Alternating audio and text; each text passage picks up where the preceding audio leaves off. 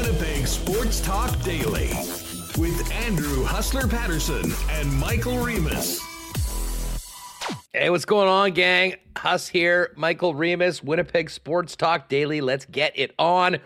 Pack show today.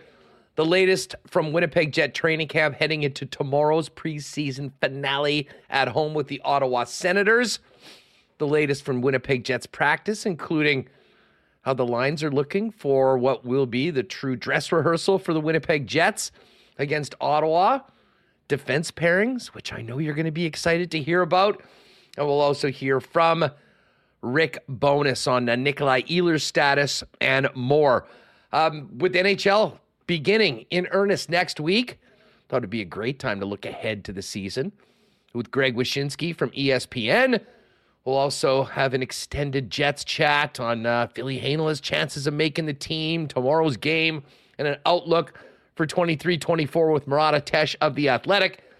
And then a little later on, we're not forgetting about the blue and gold bombers back on the practice field today, getting ready for the biggest game of the season Friday night in BC with the Western Division title all but on the line. Um, going to be a great show. Awesome to have everybody with us.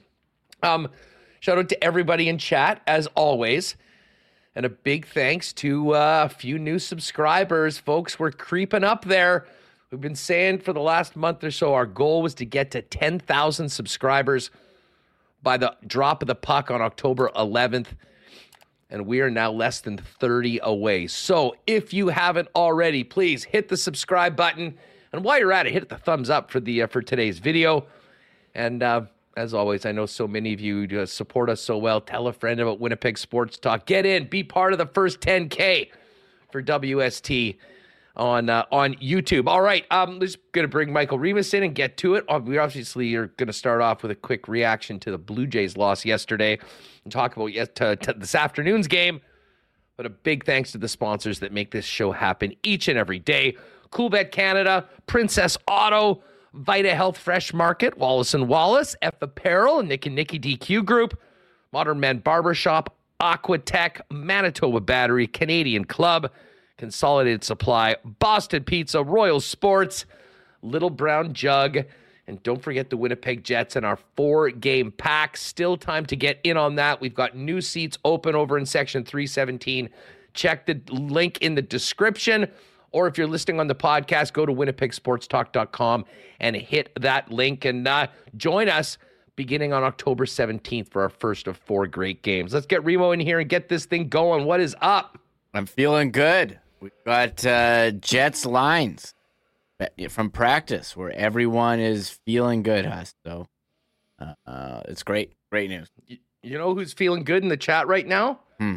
MC Stormy, Bruce H, and the rest of the Twins fans in the uh, chat today. Blue Jays fans not as fired up or excited. I was talking with Dusty on the Lock Shop last hour on this one, Reem, but uh, man, that was excruciating yesterday. I mean, it just seemed like a microcosm of what we've seen from this team for 162 games. Some pretty solid pitching.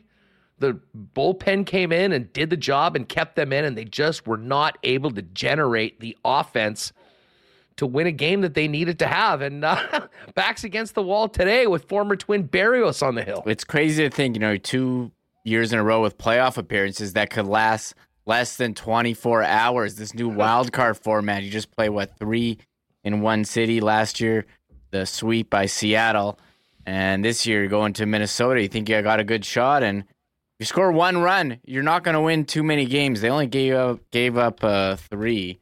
And you know, you, like your guys can't hit. You're making base running errors, like uh, Bo Bichette, not helpful. So, um, you know, you're gonna have to see what happens. The bats are gonna have to step up. We talked about it coming in. They need to get some big hits, generate some offense. Certainly, we're not able to, and it's a good man. It's to be a tough. I mean, they got Berrios, but Sonny Gray, he's had a great season. He's going deep into games. Uh, what two seven nine ERA, one one five uh, WHIP, 183 strikeouts, 184 innings. I mean, this guy, uh, he's a ball player, so it's going to be tough. I think tough task uh, tonight for for the Dude. Jays, or this afternoon, I guess, 3:30, right when we're done. You know who else is a ball player? Royce Lewis. Yes. um, former number one overall pick in 2017. And I didn't know this. I guess he'd missed like the last couple of months and just shows up for the playoffs and goes yard on Gausman for in both of his first two at bats. That was a tough way to get going for uh, for Gausman. He only lasted four, but did rebound quite well after those two bombs from uh, from uh, from Royce Lewis. Gave them all the runs that they needed to uh, to make. And by the way, I know they put in Hicks at the end, and he was throwing gas. Uh, as were, and, and I did like the way I know I said I was very nervous about John Schneider's usage of the bullpen. Put some of his important guys into high leverage situations. Can't really complain about that. But my God, that Duran, the the uh, Yes, the closer He's the best. on the Twins, He throws heat. did they had a stat during the game? Hicks was number two in the league for average speed of fastball. Yeah. at like 100.8 or something like that. And then there was Duran, who averaged 101.9 Yes. and had a couple of pitches yesterday that were 103 and then would throw a curveball for a strike at 87. You cannot be playing from behind against the Twins. And a big start, a good start, getting some runs early, so crucial tonight for the Blue Jays. Yeah, and I'm you know reading the chat. I think it was Alex Howe like, "Hey, the uh, what was it? The Twins got the big hit, the Blue Jays didn't, and that's the ball game." So for the Jays, I mean, when guys get on base in scoring position, you gotta you gotta send them home. You gotta send them home. And uh, this afternoon, we'll see if uh, Ken and it was worth it for Ken and Mike. And Mike will join us uh, tomorrow, to talk about their experience there. Yeah, no doubt. Well, obviously, we'll get ready for tomorrow's game um, and talk mostly Jets with Mike, but we'll also get into uh, a little bit of the uh, the playoff experience. And uh, hey, fingers crossed, we'll have a game to talk about tomorrow if Berrios and the Blue Jays can get it done this afternoon and get this series to a third and deciding game. One thing I'll say is the atmosphere at Target Field yesterday for that game was phenomenal. I mean, yeah, there were a ton of there was a bunch of Blue Jays fans. I don't want to say a ton, but for a midweek afternoon game for a team that had lost 18 straight playoff games, I was very impressed with the uh, atmosphere and the passion that the Twins fans had for their club last night. And obviously, they got a great start. They were into it the whole time when they finally broke that incredible streak that didn't even seem, even seem possible, to be honest. Yes, 18 straight uh, losses. Will they get their first series win in like 20 years here against the Blue Jays? You wouldn't want to be be that team. So, uh, but hey, they're they're a good squad. They've had a lot of good teams. It just hasn't broken the Twins' way, which seems crazy. So, looking forward to uh, this afternoon. Pretty nice zinger from Yin Vivian in chat. Did Bo Bichette miss driver's ed? Stop sign. Um, listen, a Blue Jays game is just not complete without some sort of base running gaff ream. I mean, that's a tough one. You're trying to make a play, maybe got a bit too excited and uh, gunned down at the plate. And oh, here's Rocco Baldelli saying today about Carlos Correa's brilliant play to nail him at the plate in game one. It's a play I think we'll see forever in Twins history. That's what the Twins manager thinks about that one. Well, listen, for that organization and franchise, that was pretty big because, as I said, you lose 18 straight playoff games. That wears on the fans. We had Jesse Pierce on yesterday talking about it. So, uh, Twins strike first. They end the streak, but the job isn't done. And this is a short series. Jay's got to win two games in a row. They did that probably, well, 30, 40 times throughout the regular season. So uh, they got to do it today. Berrios on the hill, 3.30 p.m. We'll uh, touch on the lines when uh, we finish up the show shortly before first pitch down at Target Field. But um, Reem, Bombers back at practice today getting ready for BC. We will talk about that with Derek Taylor later on. Of course, the big news yesterday was Janarion Grant coming off the sixth game, returning to practice with the Winnipeg Blue Bombers, and the expectation is that he'll be a player for Mike O'Shea in that huge tilt on on Friday night. We're going to talk about that and more with Derek Taylor, voice of the Bombers, later on in the program. But let's get to practice today because uh, Jets off yesterday, back at practice one more time before one more preseason game. And, you know, with these lines, Reem, we're basically getting a chance to see exactly the way Rick Bowness is planning for his team to look a week from today when the Jets begin the NHL regular season against the Calgary Flames in Cowtown.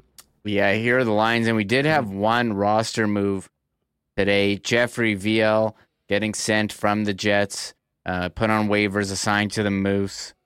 Uh, I haven't seen the waiver report from Elliotte as it comes out this, right when we start the show, but here are the lines. And then you know, finally, everyone's everyone's healthy. Has uh, Vilardi, Scheifele, Connor Barron recovered from the flu. Schmidt and Chisholm practicing in a regular jersey after being out briefly with a regular or sort of lower body. And Ehlers, we've talked about neck spasms since 17 minutes into training camp. Uh, he's also practicing regular jersey. So we got Connor Scheifele, Vilardi, Ehlers, Perfetti, Niederreiter, Iafallo, Lowry, Appleton, Barron, Kupari, Namestnikov, and then the fourth or fifth forward line, uh, Axel Jonsson Fjallby with Gustafsson and Ford. And then on defense, Morrissey DeMelo. And we've talked a lot about this guy, Ville Heinola, paired with Brenden Dillon on the second pair. Whoa! Yeah, whoa. Billy's in the lineup. Yeah, do we have to fire off the goal horn for this one? We've been putting out, check the video on our, you and Billick went on for 20 minutes yesterday talking about are they going to give him a shot? He's earned it while he's playing with Brenden Dillon, who he had played with earlier in the preseason as the second pair. And then you got the Hermantown third pair, Samberg, Pionk. And then I got Stanley Schmidt as the fourth pair and Declan Chisholm uh, rotating through. So those are the practice lines. And we'll have to wait and see. Ehlers, you know, they kind of said doubtful for preseason. Seems like if Ehlers wakes up tomorrow, feels good, and says, I want to play, uh, he'll be in the lineup. He was in a regular jersey. I mean, that's all, that's all we know. Yeah, um, listen, the fact that it wasn't non-contact is good. Skating with his line, great. Um, we'll hear from Bones on Ehlers in uh, in just a minute. Um, I, I guess we shouldn't be surprised. Rick Bowness said that he was going to have the opportunity to play in these last two games and you know try and show that he belongs. I think most observers um, would agree that he has done that. Um, tomorrow, I would imagine, will be closer to a full NHL lineup. Certainly, the closest the Jets have had, and I imagine Ottawa will look pretty close to um, you know what they're expecting to start the season with. So it'll be another great opportunity for Billy to show what he can do. I do wonder, and we'll get into this with Murat a little bit later on, Reem.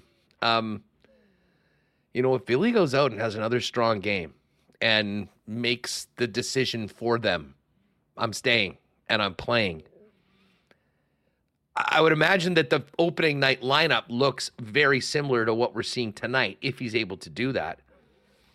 But I mean, there's nine defensemen right now at the club. The max they could have, barring somebody being put on IR, would be eight. Um, I guess there's been lots of talk about Logan Stanley. Obviously, Kyle, that doesn't even include Kyle Capobianco, who's injured right now and obviously Nate Schmidt with his big contract, um, you know, I would imagine is going to be on the team, even if he wasn't in the lineup for uh, for uh, the uh, the first time. Like I can't imagine waiving him. I know some people have suggested that and sending him to the Moose. I think they I think they want Schmidt on the team for a number of reasons, but I think they want to get Ville Heinola in and uh, and be playing. But where do you think this leaves Declan Chisholm? I mean, a lot of us thought that he actually was ahead of Ville on the pecking order for not just because of waiver reasons coming into this training camp. Um, he's in a pretty precarious position right now. And again, I know the team would be absolutely loath to lose him on waivers, but I do wonder about his situation now as essentially looking like this if he's rotating in as the ninth defenseman on the pecking order as the Jets get ready to make their cuts.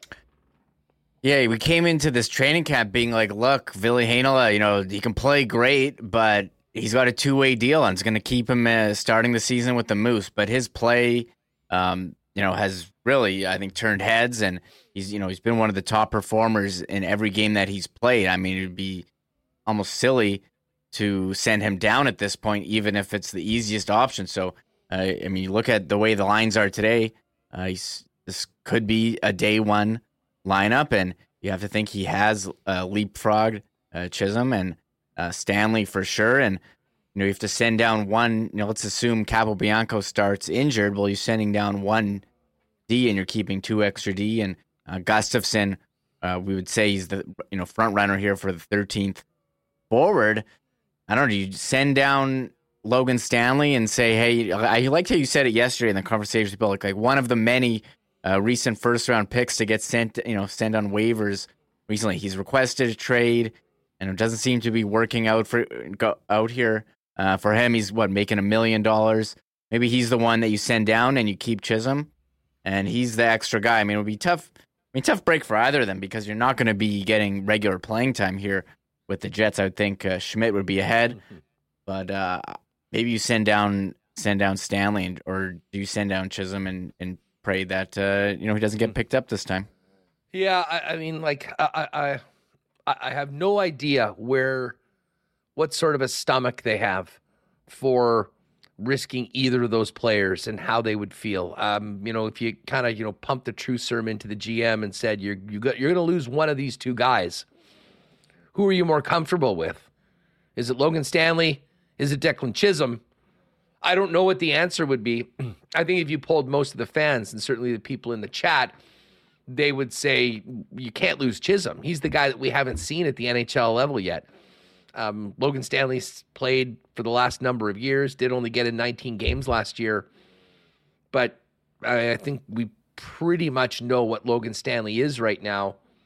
Whereas there's a lot of upside and I think a pretty high ceiling for Declan Chisholm coming up. So, uh, well, I don't know what where, where you're on, at on that. Yeah, well, I was gonna say it's also possible. You know, they just want to get another look at Ville, and he's actually just a placeholder for Nate Schmidt, and Nate Schmidt starts in, and they do take the easy option. I mean, we're kind of jumping, we're we're jumping to a lot of conclusions here, just based on you know practice practice lines, hustler. So, uh, but it, I think he's got to get a, you got to give him a look at this point. He's done what he can in the AHL. He's played really well in the preseason. Certainly earned, you know, some games here. And if it doesn't work, then you can send him down, and he is waivers exempt, but they're probably going to make a tough decision either way. When you know, even when Capo comes back, and you know, maybe you go, mm-hmm. maybe you think more likely Chisholm isn't going to get. No one's going to want to take a chance on it, on him because I think it is hard to bring in a contract of a guy who is uh, unproven. You have to keep him at the NHL level, and Stanley has played more NHL games. I, I, oh. I guess there's the possibility that if Declan you know, was picked up. If they put him on waivers, he was picked up by another team. I, I mean, it could end up in two ways. He could turn into Johnny Kovacevic, where the guy just gets a spot, plays regularly, and you never see him again. Or they go in, they play a little bit, and then they end up being back on waivers, and the team can reclaim him. Yeah, and one thing about waivers, you know, we talked so much about former first round picks, and yes, Elliotte Elliotte Friedman tweeting that everyone who was on waivers yesterday cleared. Uh, one of those hmm. players was Jacob Bernard Docker, who stuck out from Anaheim. He was a first round pick in 2020 or sorry, 2018. This is Ottawa, wasn't it? Yeah, from Ottawa. What did I say? Anaheim? Anaheim. Yeah, that sorry, I got confused because they picked up the other first round pick. But um, from Ottawa, first round pick in 2018, 26 overall. Um, you know, last year has he had 35 points in 41 AHL games. He played 19 AHL games. He cleared waivers. So uh, showed it to Julian and Chad saying, hey, if this guy's clearing waivers, you'd have to think that two of the Jets, whoever you know, whoever it is, Stanley or Chisholm, are, are going to clear as well. But sometimes it's about timing, a timing game. Also, maybe there were teams were comfortable with what they had and, and didn't want to add another body. So uh, that's no, well, because when was Johnny? Is, when was Johnny last year? It was near the end of training camp, wasn't it? It was like yeah, right before. Yeah. Well, and and listen, this is the time when teams are trying to squeeze guys you know, through. And, and every team's got tough decisions. And uh, who was it? Spency. what up, Spency? Uh, makes a great point. Every team is sending a pile of guys down on waivers. Nobody has the room for more guys. Yeah.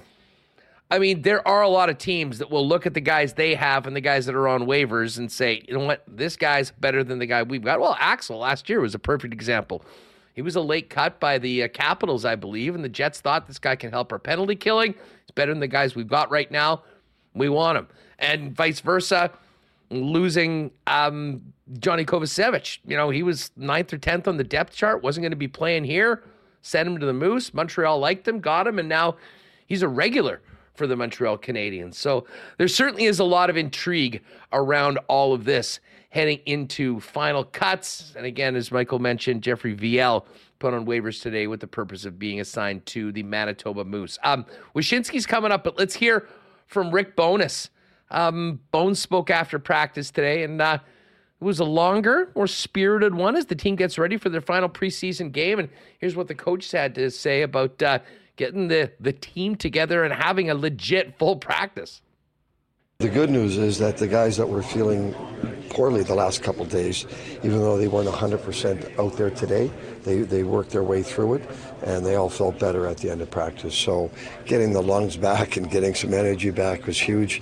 I think they felt better after practice than before, so I guess that would be the positive. So knock on wood, you're over the hump of that. Uh... Knock on wood, man. But you know I'm not superstitious, so that means nothing to me. just from that perspective, how good was it to finally have the 12 forwards and the six defensemen that you were envisioning, you know, to work on things like a proper power play, like a proper penalty. Well, that, yeah, that's the first day we've really been able to do it. Now, clearly, we're not sure on Nick's status for tomorrow night. Um, I would still doubt he won't play, but regardless of that, we need to practice those with those with those guys and, and get some familiarity with all the units, penalty killing as well. Now we still have a lot of bodies here, um, but at least we, we're getting a look of how we want it to look when we start the season. All right, there's Rick Bowness. and uh, that was a very confusing yes. quote on Ehlers. what did he say? I doubt he won't play. Yeah, I which d- is a double negative, which would mean that he probably will play. But I don't think that was. Yeah, I think he meant to say I doubt so he what will he said, play. what he meant. Moment, uh, yeah. I think he, I think he meant I doubt he will play. You know, you do these media scrums. You know, think one thing and another thing comes out. We know it all too well here, Hustler. yeah, we do. Well, you know, why don't you play clip three? Just uh, we'll get right to Ehlers right now uh, because Bones did um, expand a little bit on uh, Nikolai Ehlers' situation as we're uh, getting ready for that pre uh, preseason finale. Rick, considering that Nikolai had full participation in practice, was doing power play as well, would it be safe to say that perhaps tomorrow he might be game time decision then? Well, I, yeah, in the perfect world, yeah, but we'll have to see how what he feels like in the morning. If it's not 100%, then he, he's going to have to make that call, not us. And he, he knows what he feels. We don't. Uh, he knows where he is, and we, we don't want a setback. But I'm, I'm, I would love for him to show up and say, Bones, I want to play. I'd love to hear that. Also, it's not not a medical decision necessarily. Well, it's him. It's his. You know, he, again, it's how he feels. He's the only one that knows how he feels. And if he's not 100, percent then he won't play. But he, he, again, he knows his body and he knows where the aches are and uh, how he has to feel to play. Right there, you have it. So uh, certainly cleared by the team to play, uh, but the rather strange preseason saga of Nikolai Ehlers continues. And uh, hey, hopefully we'll see him tomorrow night playing for the first time with Cole Perfetti and Nino Niederreiter in the preseason as the Jets take on the Ottawa Senators. We're going to get ready for NHL season coming up in just a second with Greg Wyshynski. Let me give a big shout out to our friends at Modern Man Barbershop. Now, with eight locations in Winnipeg, including the newest locations on either Pembina Highway or Plessis Road, Modern Man Barbershops offer a variety of grooming services, including haircuts, beard shaping, shaves, color services, and more. Book your look via modernmanbarber.com. I did. Thank God I need one big time. I'll see them later on today. Now, give them a follow on Instagram as well at Modern Man Barbershops. Don't forget, pool season's done. But if you're planning for a pool next year, you can take the plunge with Aquatech. What you might not know is that whole home renos start with Aquatech, with thousands of renovations as their foundation. Aquatech can upgrade any space in your home. If you're ready to enhance your kitchen, bathroom, or even add a man cave to your home, visit aqua-tech.ca to learn more about their whole home renovations, including financing options. Just before we bring in Wish, a big shout out to our friends at Manitoba Battery, great sponsors of ours. The summer's done. We had a great time running around and having Manitoba Battery power the boats and campers and lawn tractors. Now it's time to get ready for hockey season and winter and Manitoba Battery has the best prices on car and truck batteries in town. You'll be shopping local. And the best part about it is, you don't even need to go down there. They'll bring it to you. Free delivery with every order over 60 bucks. It's that easy. Get the best prices in town at manitobabattery.com. Order online. Give them a call at 783 8787, and Donnie and his staff will bring it to you. Or you can always pop by and see him at 1026 Logan Avenue. All right, let's get ready for puck drop next week with ESPN's Greg Wyshynski. Wish, what's going on? How are you? I'm good. Can't complain. Uh, Nick Ehlers uh, out of the lineup again for a change, huh? Never, never heard that. Never experienced that before as a hockey fan. Dude, dude, it has been a weird, weird. Um, and I mean, I guess if you're looking on the bright side, glad this is happening a early preseason as opposed to during the year. But I mean, it was 17 minutes of the first practice, and then had some neck spasms, and his base hasn't been able to play in a game yet.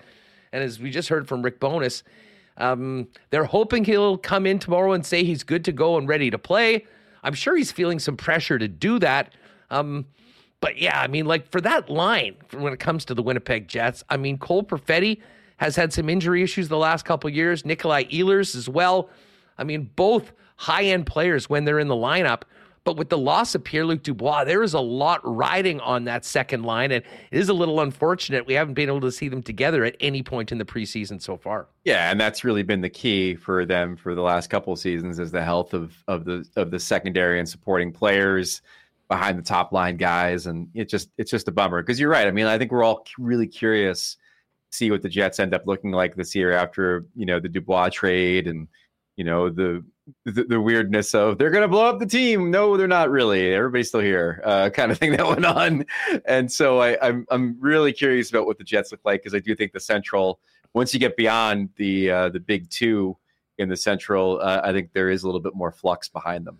Well, and that's why, Greg, and obviously you're paying more attention to the entire league, and we're really focused on this one team, but I look around the league. I think the Jets might be the most interesting and fascinating team in the league going into this season. I mean, the range of outcomes for Winnipeg going into game number one, I think could be as high as five, six, seven, and could be as low as like 30, depending on what happens. And to be honest, I mean, the first 25 to 30 games are going to be so important because as we've talked about before, there are massive decisions for this organization to make as to, you know, in a lot of ways, they're just kind of idling at this crossroads. Is Hellebuyck staying? Is he going? What's the future of Mark Scheifele? And I think where this team is in the standings, you know, as we get into the holiday season past U.S. Thanksgiving, in a lot of ways is going to direct Kevin Cheveldayoff in the moves that may or may not be coming in the second half of the year. For sure, and and I think that if if anything, they've been under discussed, which again probably isn't anything new for Jets fans when you look at the national perspective on the team. But um, it's pretty remarkable that that Hellebuyck's still there. I mean, given the number of teams that could use a top flight elite goaltender, uh, the fact that he is still there surprised me a little bit, even a little bit more than than Scheifele still being there. And then you know the Dubois trade is also sort of something that people have, have not really paid attention to. One, I don't, I don't think they, there's enough talk people talking about the LA Kings for for one thing. I think the Kings are incredibly stacked on paper, and uh, it's curious that they're not being elevated more as a contender in the West. Maybe that has to do with the goaltending. I'm not sure. But two, the fact that the Jets didn't like sell off Dubois for parts. Like they got three NHL players back of varying degrees of success. And you would think that there'd be more attention paid to the fact that this lineup was, uh, if not bolstered, at least kind of like can sustain itself based on what came back the other way. Um, what are your thoughts on the Jets overall? I mean, uh, uh, like people ask me all the time, and I say I have no idea. Um, Dusty and I uh, just did the lock shop, and we were going over props for the entire season, and the Jets total is a 94 and a half, which I think is two off of where they were last year. They were a playoff team. You mentioned the Central being certainly weaker than it's been historically been over the last five, six, seven years. Um, do you have a lean one way or the other on what we're going to see from Winnipeg and how this turns out? I'm taking the under, unfortunately, for the Jets fans. Uh, I, I, I think that you know the, the the injuries situation is always cropping up. I, I would be surprised if Josh Morrissey met his point total from last year again the things that are being discussed as far as like what the future of this group looks like it all adds up to being i think it ultimately perhaps a frustrating year for them the central is funny though i mean like like i said once you get past colorado and dallas you have a minnesota team that feels like it's in purgatory like they're just pencil them in for 100 points and then losing the first round every year uh, and then you have this nashville team that i find to be very interesting because on paper they're not really deep and they're not really offensively talented. But they do have a guy in Andrew Brunette that's found a way to get a lot of offense out of the groups that he's coached as the head coach of the Florida Panthers and as the associate coach with the New Jersey Devils last year.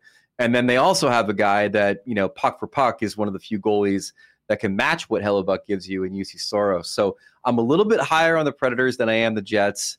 And the one I'm really watching, the one that could be a big surprise, is Arizona. Uh, I bought into the mullet magic last year.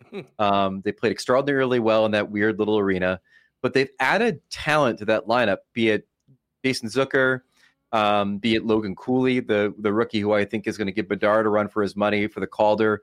Uh, they're they're going to be sneaky good, and, and they've got good goaltending too. And and I'm a little bit uh, curious what their ceiling looks like in that division. You know, um, one team that we didn't touch on is the Blues, and the Blues were a very disappointing team last year. They made some significant moves in the offseason. Um, I don't think this is ever planned to be a long, painful rebuild, if you will. Um, where are you at on St. Louis? I mean, is that a playoff team, or are they a little ways away from getting it together? They're not a playoff team, and they're they're a team that probably needs to blow it up before they get back to where they want to be, too. I mean, like their defense to me is a defense in name only. There's a lot of guys on there that we know the names, but their effectiveness has dipped in in, in the recent years.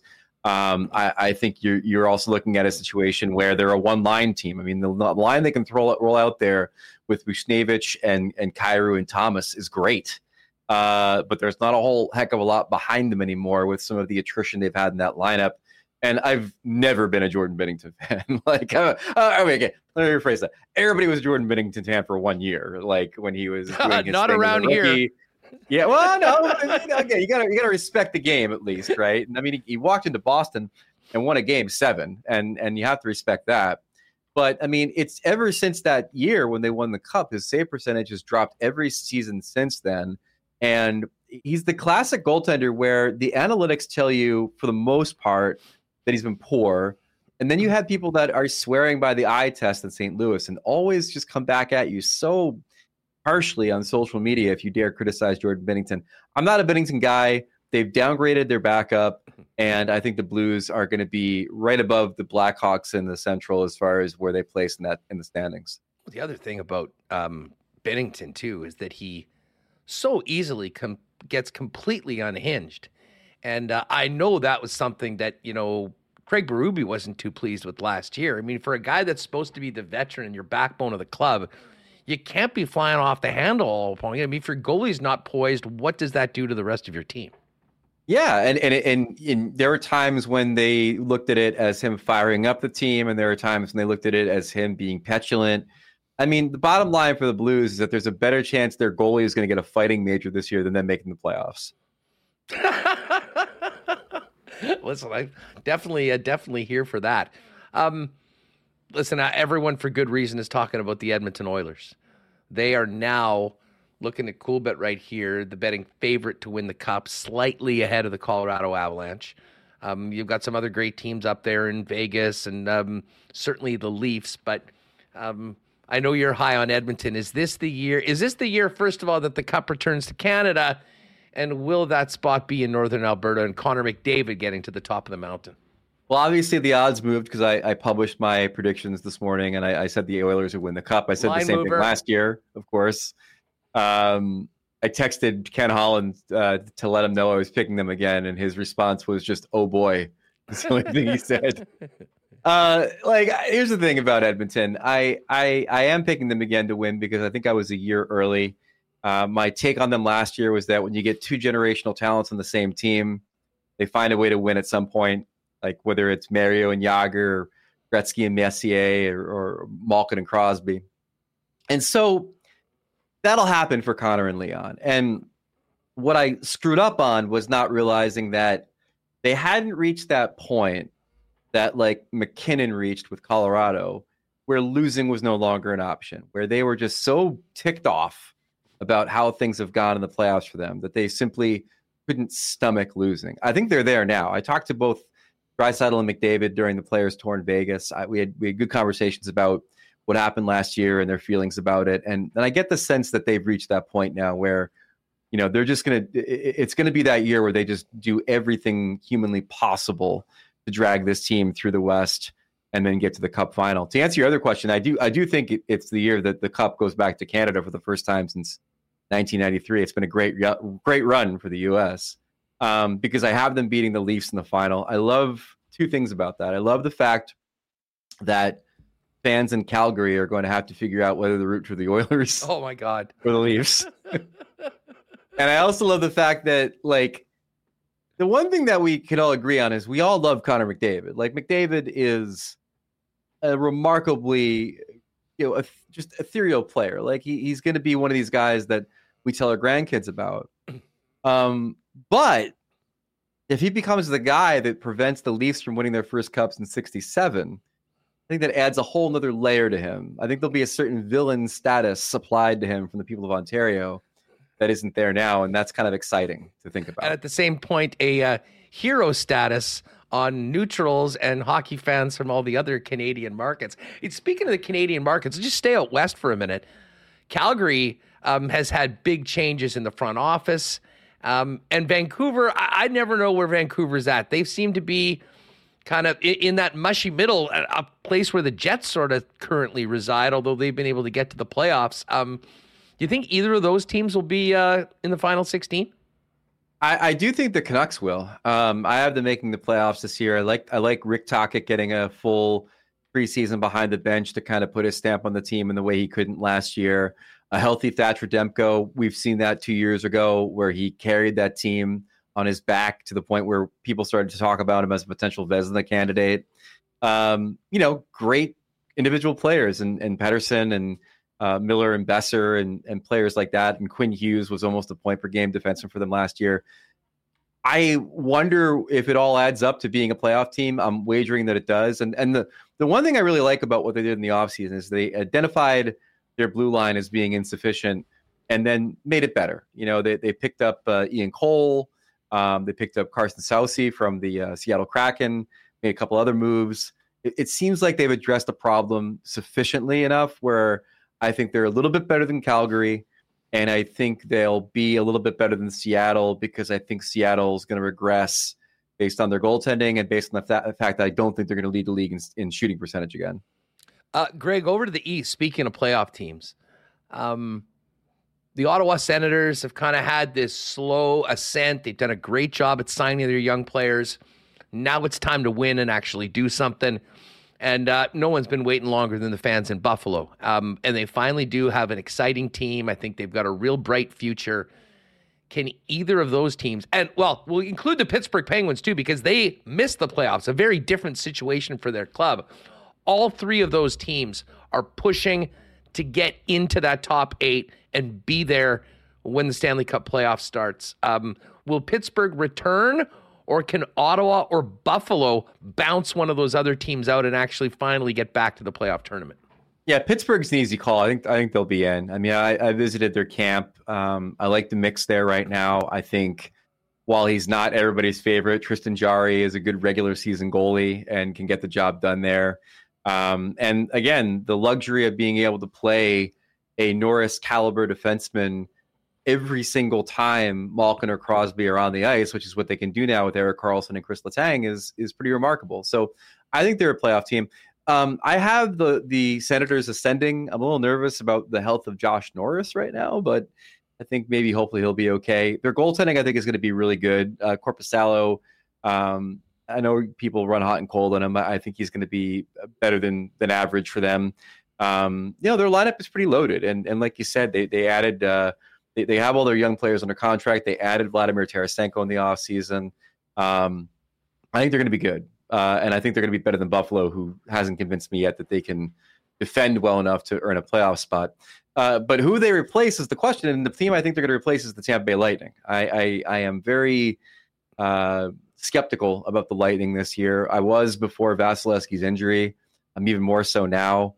Um, at some point, teams become top heavy and they lose enough of their supporting cast where it comes back to bite them. And I think I think Tampa's there. I mean, you look at the team that won the cup and how many names from that team are no longer there, but be it Palat, Killorn, Gourde, Blake Coleman, Ryan McDonagh. I mean, Ross Colton. Like it, it catches up with you, and you look at the supporting cast that's there now. I think this is the year where it might catch up with them. And I think it's one of the reasons why Julien BriseBois, their GM, taking that wait and see approach with Steven Stamkos' contract because he knows there's some really heavy lifting to be done with that lineup um, because it's not necessarily cup caliber right now. Let me ask you about two other teams in the East that were both in the playoffs last year, but sort of got there in different ways. The New Jersey Devils, who I know you were uh, very keen on, had just an unbelievable season. I mean, breakout in so many different ways. Uh, and then there's the Florida Panthers, who won the President's Trophy the year before and honestly had to get incredibly fortunate in the final week of the season just to be in the playoffs and then went all the way to the final.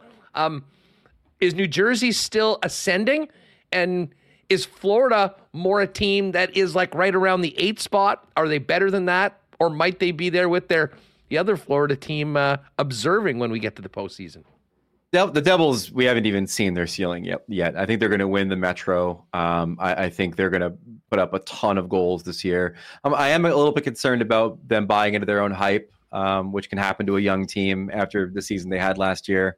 Uh, and I also think that people are, are underestimating uh, how much the losses on their back end are going to affect them with Damon Severson now in Columbus and Ryan Graves in Pittsburgh. Like those are two good veteran guys that certainly were a stabilizing force and you know you need that when you have guys like Luke Hughes trying to still learn how to play defense in this league as a rookie.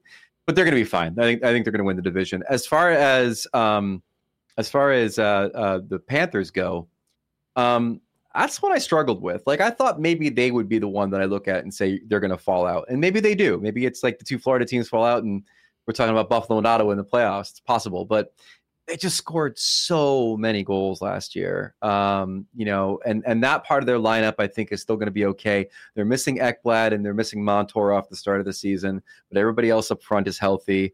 Um, they just need to get goaltending from Bobrovsky, mm-hmm. and regular season Bob is obviously a different animal than playoff Bob.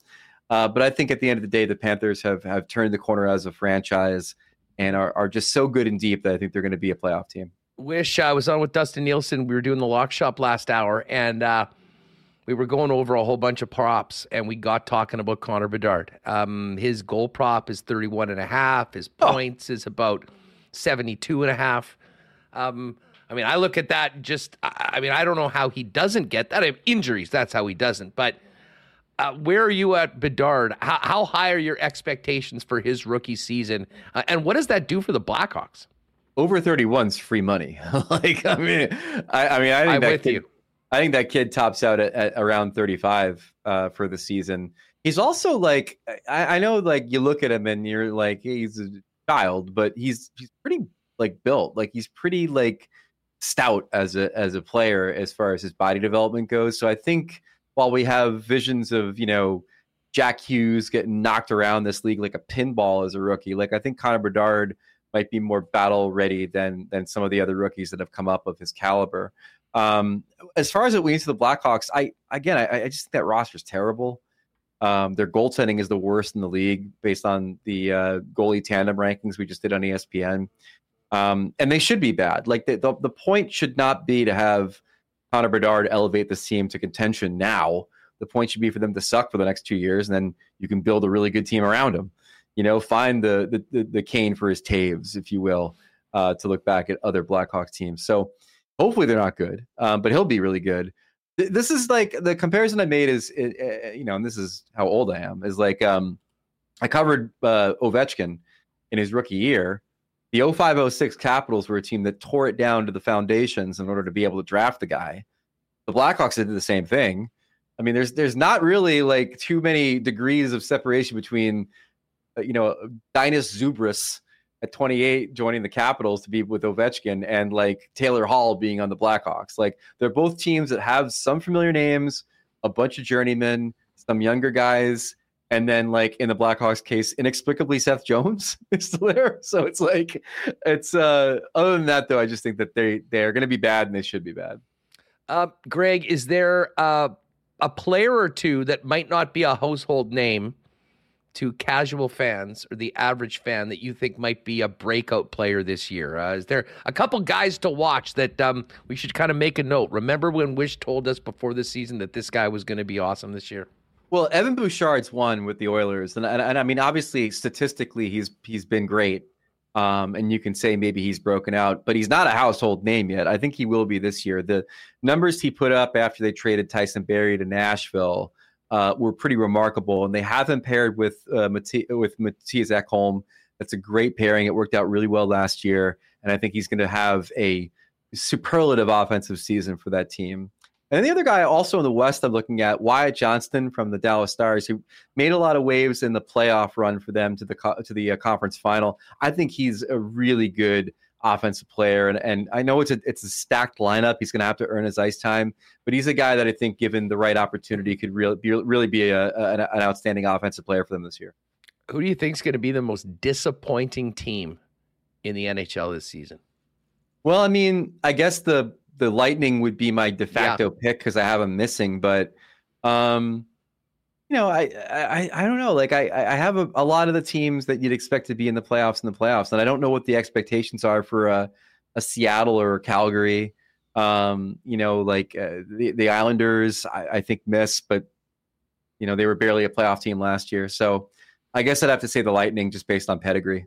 Yeah, um, you know, we were uh, one of the other things we were looking at at this season was the uh, you know the point totals and i couldn't help but notice they had the ducks at 66 and a half and the sharks at 66 and a half how uh, how fierce will the race for the bottom be this year and uh, who wins the sharks better win the sharks are in a position where they they're a team that needs a north star right like they they need to find a way to focus in on the future. They don't have a player in their system that's really like the next guy. They're in that purgatory of having players like Logan Couture and Thomas Hertl still on the roster, despite clearly wanting to be in a, re- a rebuild now. Um, I, I, hope they're under 67 and a half because I hope that they get a top two pick and grab one of those kids next year and, and they can kind of like start cycling back because I think it's a very, very good market for the NHL and right now it is in uh, disrepair because of how bad the Sharks are. How um I mean I'll be honest we haven't talked at all I mean about the draft since we left Nashville but uh, what's the prognosis for the draft? Like how how valuable will that number 1 pick be? Um, is it closer to a Bedard or closer to a Slafkovsky next year? Probably somewhere in between. Um, you know um, I think the top two picks are, are are pretty more like not franchise level Bedard types, but guys that certainly you can build around. Maybe a step down from that. Um, but I'm not. I haven't heard what the overall depth of next year's draft was. I mean, obviously, with this past one, the only thing we heard time and time again was how good and deep the draft was, and how everybody was keeping the, their first overall picks. Um, I think at last glance, that was also the situation for next year's draft. So we'll see what comes of it. But again, like there are definitely teams like the Sharks, Flyers are another one that we, we, we would behoove them to be as bad as possible this year. Good point. Uh, just on the way out, does your guy Jack Hughes hit triple digits in points this year? I think so. Um, he would become the first Devil to ever hit 100 points if that were to happen. Um, my colleague Arda Ocal on our podcast, The Drop, which by the way you can find on the ESPN, NHL and ESPN feeds on uh, wherever you get your podcasts. Uh, he thinks Jack for the Hart, um, which I think is bold, but not implausible if the Devils end up winning the Metro Division and he ends up going over 100 points. Um, he's a special player, and uh, and there's nothing to make me believe that they're not going to be a great offensive team again this year. Well, listen, I mean, it's a ballsy pick. I mean, any anybody other than McDavid's a ballsy pick, but considering he's even money for the Hart Trophy, if you like somebody else, you're gonna get a great Connor. number. Connor's even money for the Hart. Even money. Uh, I see that the thing about him is that like while there's always the chance he's gonna pop off and be even better than he was last year, there's a another chance that he's gonna like decrease his point total. And if that happens, it's gonna open the door for someone else probably. So exactly, and I I don't mind the thought of uh, of Hughes as far as that next group of guys that could potentially challenge. Team success is very important. That was a 52 win team last year. And certainly, if they can even take another step, he will get a lot of look. I'm glad you mentioned the drop. Um, great stuff with our uh, good friend Arda as well. Fill people in on what you and the ESPN team have coming up as we get closer and closer to puck drop across the league next week. Wish. Sure, sure. Next edition of the drop is tomorrow. We have a great interview with Cory Schneider, who just retired from the league about uh, not only his career but also the goaltending position. We get real hockey nerd with him on that. And then, um, you know, for me, I just published our goalie tandem rankings. I just published the season prediction column. That is 12,000 words of content churned out in the last two days. So I hope some people go to ESPN and check out the fruits of my labor because uh, it was a lot of labor and a lot of late nights and maybe more than a few uh, fingers of, of whiskey. good, good stuff. Hey, just on the way out, I was just finished with Nielsen. He said when you were on Edmonton Sports Talk this morning, um, there was a revelation about the way hamburgers are cooked in, uh, yeah. in, in, Canada. I had no idea. Yeah, uh, Dusty told me that you guys, wherever you go, there's no conversation about how you want your burger cooked. It's just well done, which is insane to me because like if you go to a place that's you know a, a decent burger restaurant that has like let's say a steakhouse with a burger on the menu, in in the in the states you say what how you want to cook. I get mine medium rare, so the juices kind of flow out of it when you bite into it, and just the idea of that not being an option anywhere in Canada. I, I, I, again, I've been doing this gig for like 15 years. I've been on podcasts with everybody from Jeff Marek to, to everybody, uh, you know, and, and, talking about Canada incessantly. And like, at no point did the burger cooking thing come up, and I was astounded by it. Yeah, it is, uh, and it's one of those same things where Canadians go somewhere and they're like, "How do you want your burger done?" I'm like, "Well, what do you mean?" Um, yeah. just wouldn't even wouldn't even You're like I want it cooked, and then yeah, I mean it's it's really funny, but no, I've never been a well done burger guy. When I was a kid, my dad would try to make burgers for me, and I would say medium rare, and then I, uh, uh, you know, essentially he'd give me a commemorative puck on a bun, and then he'll be like, "Oh, I didn't, I didn't, I didn't catch, I didn't catch it in time." I'm like, "Yeah, no shit." you know, like, so I, I, I, I, I don't like them well done. Bad childhood memories of bad, bad chefing by my dad, but. uh yeah, it's a luxury. If you again, I encourage all Canadians to at least order a burger here in the states once. So you can get a sense of, of what you're dealing with. But uh, I was shocked by that. Wish you're the best, buddy. Thanks for doing this and enjoy opening week in the NHL. Appreciate your time. Anytime. Thanks for having me. Good stuff. At Wyshynski, you know where to find them. Greg Wyshynski, and you can check out uh, all their content over at ESPN. All right, looking forward to having Murat join us uh, very quickly. We'll get to uh, the big questions and a great piece he's got in the Athletic, as well as what we heard today from a practice heading into the preseason finale. Before we do that, though, got to thank our friends at Vita Health Fresh Market. If you're looking for great prices on natural and organic supplements, beauty products, and groceries, Pop on down to one of six Vita Health Fresh Market stores or online at myvita.ca, including Winnipeg's largest selection of local products and local delivery available same day if you order by 11. And right now, get a free gift when you place an order of $100 or more at myvita.ca. A proud family owned and operated since 1936. And of course, Vita Health Fresh Market, empowering people to lead healthy lives. Six Winnipeg locations and online at myvita.ca. Um, you all know that Wallace and Wallace have been the fencing specialists in Winnipeg for 1946. You've seen their fences and trucks all over the city. What you might not know is they're also the leader in overhead doors as the exclusive Clopay dealer in Manitoba. Your overhead garage door had lots of ups and downs this season, getting you everywhere you were going, but it's about to work a lot harder because winter puts much more stress on your garage door. The right time to prevent downtime this winter is now. Call Wallace and Wallace to book your inspection and maintenance service call today. For residential and commercial overhead door sales and service, there's only one name or two you need to know, and that is Wallace and Wallace. Um, Got to thank our friends at F Apparel who are getting ready for uh, the busy season heading into the holidays. Guys, if you're looking in your closet, knowing what's coming up, and realize you need to step up your menswear game, take a trip down to 190 Smith Street and see the fellas at F Apparel. Custom suits beginning at 400 bucks along with chinos, golf pants, custom shirts, both tucked and untucked styles, and an incredible selection of menswear accessories. And if you're in a wedding or in a wedding party or having your own wedding, Talk to them about a 15% discount for uh, all the guys when you get your suits for the big day at F Apparel. 190 Smith Street. Find out more. Make an appointment online at F. That's EPH Apparel.com. And just before we bring in Murat, Big shout out to our friends Nick and Nikki and the Nick and Nikki DQ group. Four locations to get those delicious stack burgers and uh, world famous ice cream treats. DQ Northgate, DQ Polo Park, DQ St. Anne's, and DQ Niverville. And speaking of Niverville, their new Pita Pit in Niverville is open now. Healthy, delicious, fast, and fresh.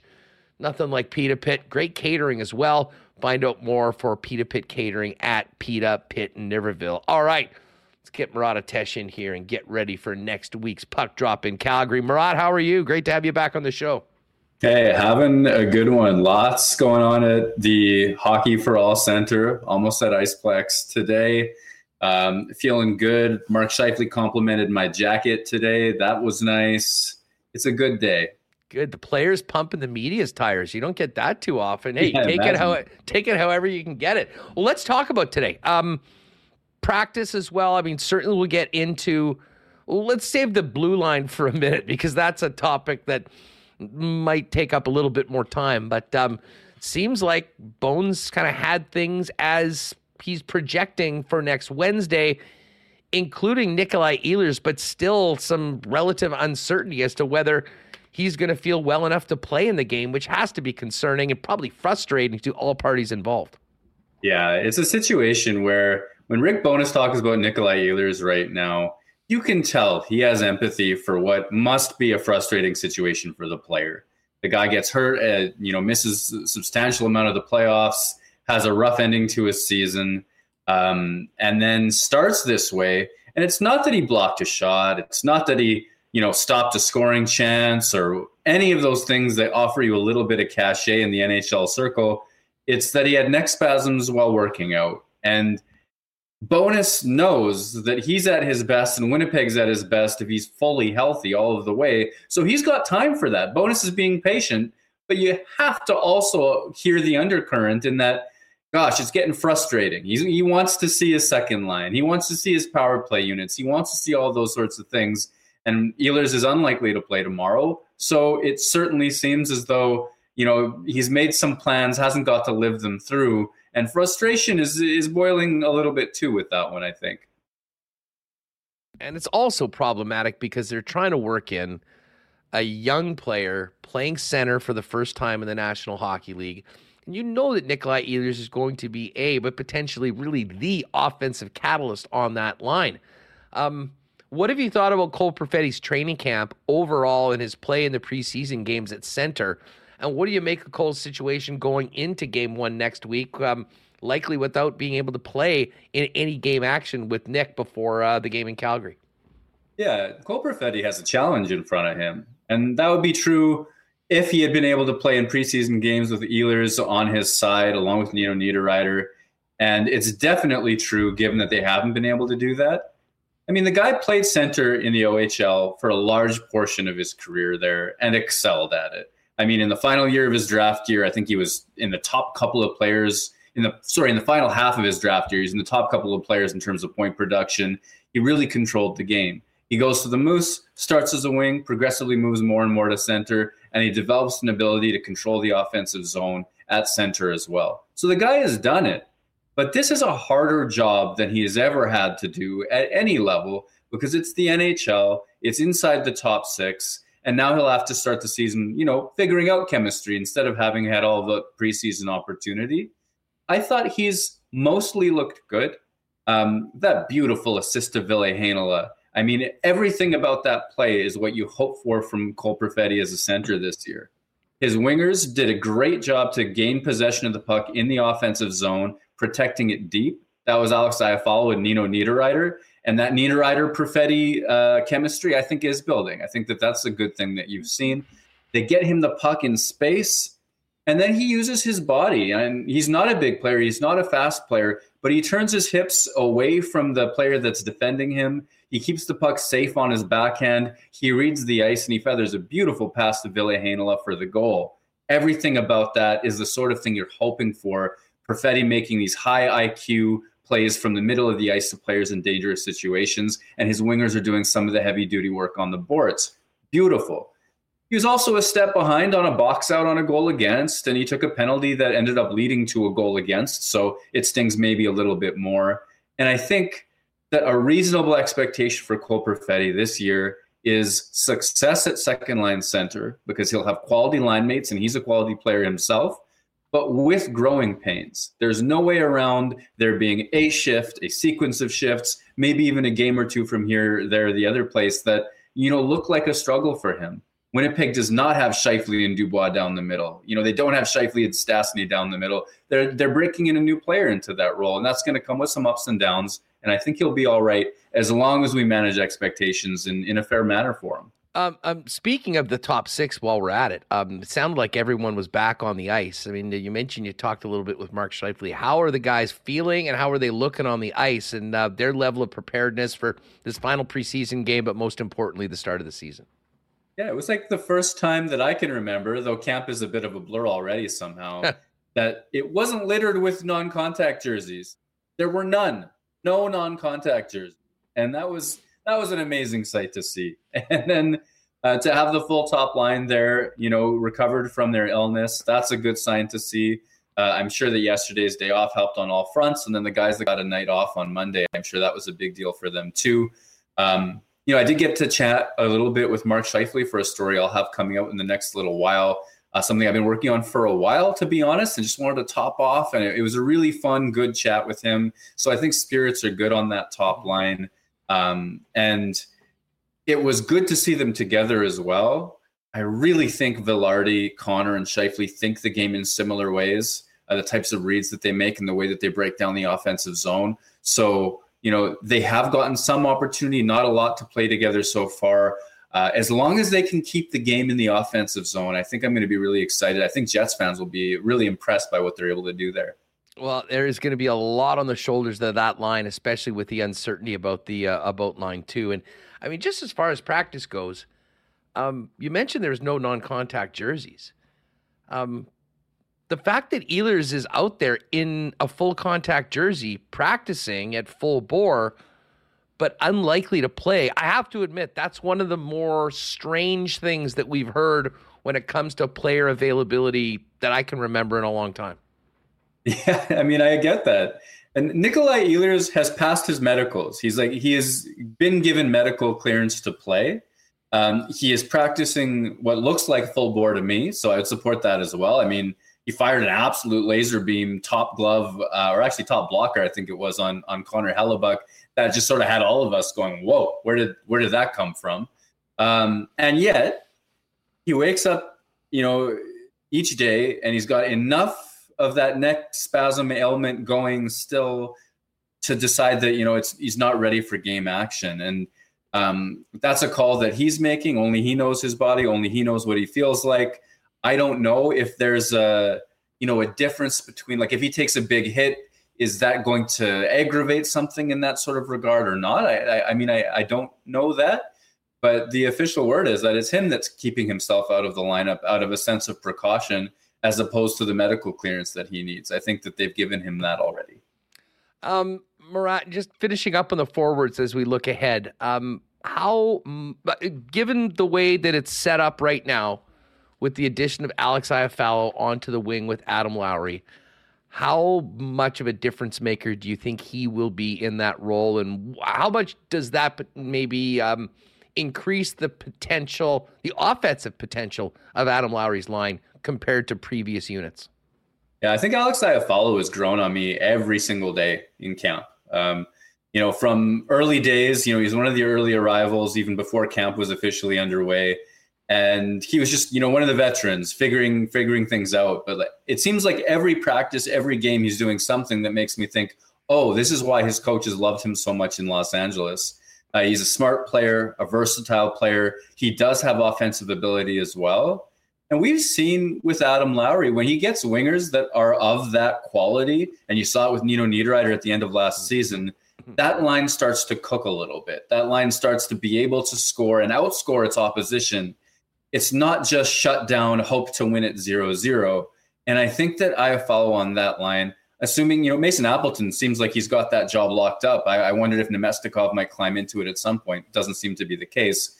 But Lowry's in a good situation to play with his best pair of wingers in ages. And I think that is very important if Winnipeg's going to roll three or four lines deep, if they're going to use Lowry as a matchup line, meaning he gets big minutes relative to you know other third and fourth lines around the league, they've got to be able to produce. They have to. If they shut down other teams' players and it's you know zero zero or they're you know minus two on the season at five on five, I mean that's great if they can actually pop a goal now and again, like they started to do when it was Lowry and Niederreiter down the stretch, then you've got an advantage. That's what, in part, turned Winnipeg's season around and claimed that playoff spot and gave them a fighting chance, at least early, against Vegas. And I think that Winnipeg needs it very badly this season. Yeah, there's no doubt about that. And Appleton starting on that line. I, um, I'm interested in your thoughts about how his his situation might be a little different this year just with the depth and how many other players there are fighting for spots. Uh, and certainly, we Vlad Namestnikov. I mean, you, that dude is plug and play pretty much everywhere in the lineup. I, I was thinking that they might go to Namestnikov at times, playing with Lowry and Iafallo. Um, what do you think Appleton needs to do to make sure that he's uh, staying alongside Adam Lowry in a more prominent role than he might get on a fourth line? Yeah, he's earned Rick Bowness's trust. You can tell that there is that trust between player and coach. And I think that there's some things working in Appleton's favor. One, he's played with Lowry for a few years now. I think one of the smartest things that he ever did was it was a few camps ago. I think it was coming out of the pandemic where he essentially stapled himself to Lowry's hip before, during, and after practice days, always doing workouts and, and things like that on the ice, um, the drills that they would run for each other after. And I think that it's really built a familiarity and a trust there that that has worked for him. Last season, one of the things that Bowness really praised was can the winger get the puck moving um, out of his own zone when pressured along the boards? And Appleton's one of Winnipeg's few right handed forwards, which helps in a certain degree getting the puck out of his own zone on the breakout. Um, Bowness is concerned about Winnipeg's ability to break the puck out so far this preseason. And Appleton's willing to eat a hit in in in order to get that job done. So I think that that trust, his handedness, and the fact that this one small aspect of the game that Bowness is worried about with respect to the full team is something he believes Appleton can do. I think that that keeps him in that third line spot. Even if, like, I think that Namestnikov is the more impactful player. He he's a lefty, and maybe there's less uh, less confidence in that, and maybe he wants you know Rick sorry, Rick Bowness wants Mason Appleton to seize that third line job. Um, at least to the Jets' credit, there's a there's multiple fourth liners now that you could imagine on third lines of Jets teams past. So Appleton had better, you know, do the things that he needs to do to maintain his hold on the job. Uh, let's assume that it stays status quo. Um, how much better should the Jets' fourth line be with Namestnikov and Morgan Barron, who played a lot along the third line last year, along with the newcomer Kupari. Maybe just thoughts on Kupari and uh, what you've seen from him uh, during his limited time here in Winnipeg so far. I like uh, Kupari's game so far. Uh, he's he's been quick. He's been engaged in the play. Uh, he gives you a sense, whether this translates into the regular season or not, that he might be able to create from the fourth line and that definitely applies to Namestnikov, Morgan Barron as well. I mean, there are times last year when uh, his physicality was helping the Jets really control the puck in the offensive zone. And, you know, a lot of Jets fourth lines of years past, you look at them and you look at their stat line at the end of the year and you're like, okay, well, I guess they were there, but they didn't put up points. And I recognize that's not all of their job. Bowness loves that they can do special teams, they're killing penalties, they're getting all those things done. But if you can't count like if that's the go get a coffee go get a you know go take a break line you know when you're watching the game on tv mm-hmm. it's not enough. It's not enough to give Bowness the reason to play them anymore. And this year it at least looks like they should be able to create um, produce some goals for the winnipeg jets. That mm-hmm. should give everybody a break if if that trust is built and earned and they produce. And um, I, i'm curious to see how winnipeg uses its depth because it's a deeper team uh, even it's a deeper team this year than it's been in ages, and that only holds true as long as those guys produce. All right, Murat, let's get to the blue line. And we've all been talking about it. We've got a young, highly drafted Scandinavian defenseman that we're talking about his status, where he'll be. So, what's the deal with Elias Salomonsson? Um, we'll get to Ville in a minute, folks.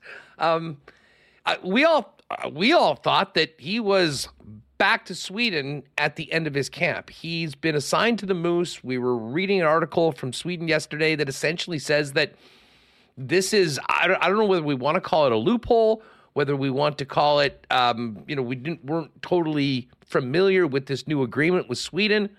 Um, he's on the Moose right now. Can he stay there? Will he stay there? Um, can you explain uh, what you know about this and what the Jets' options are with Elias? Yeah, and it's it's been a surprise to me too to to learn this over the last little while, and so I put that in the piece today.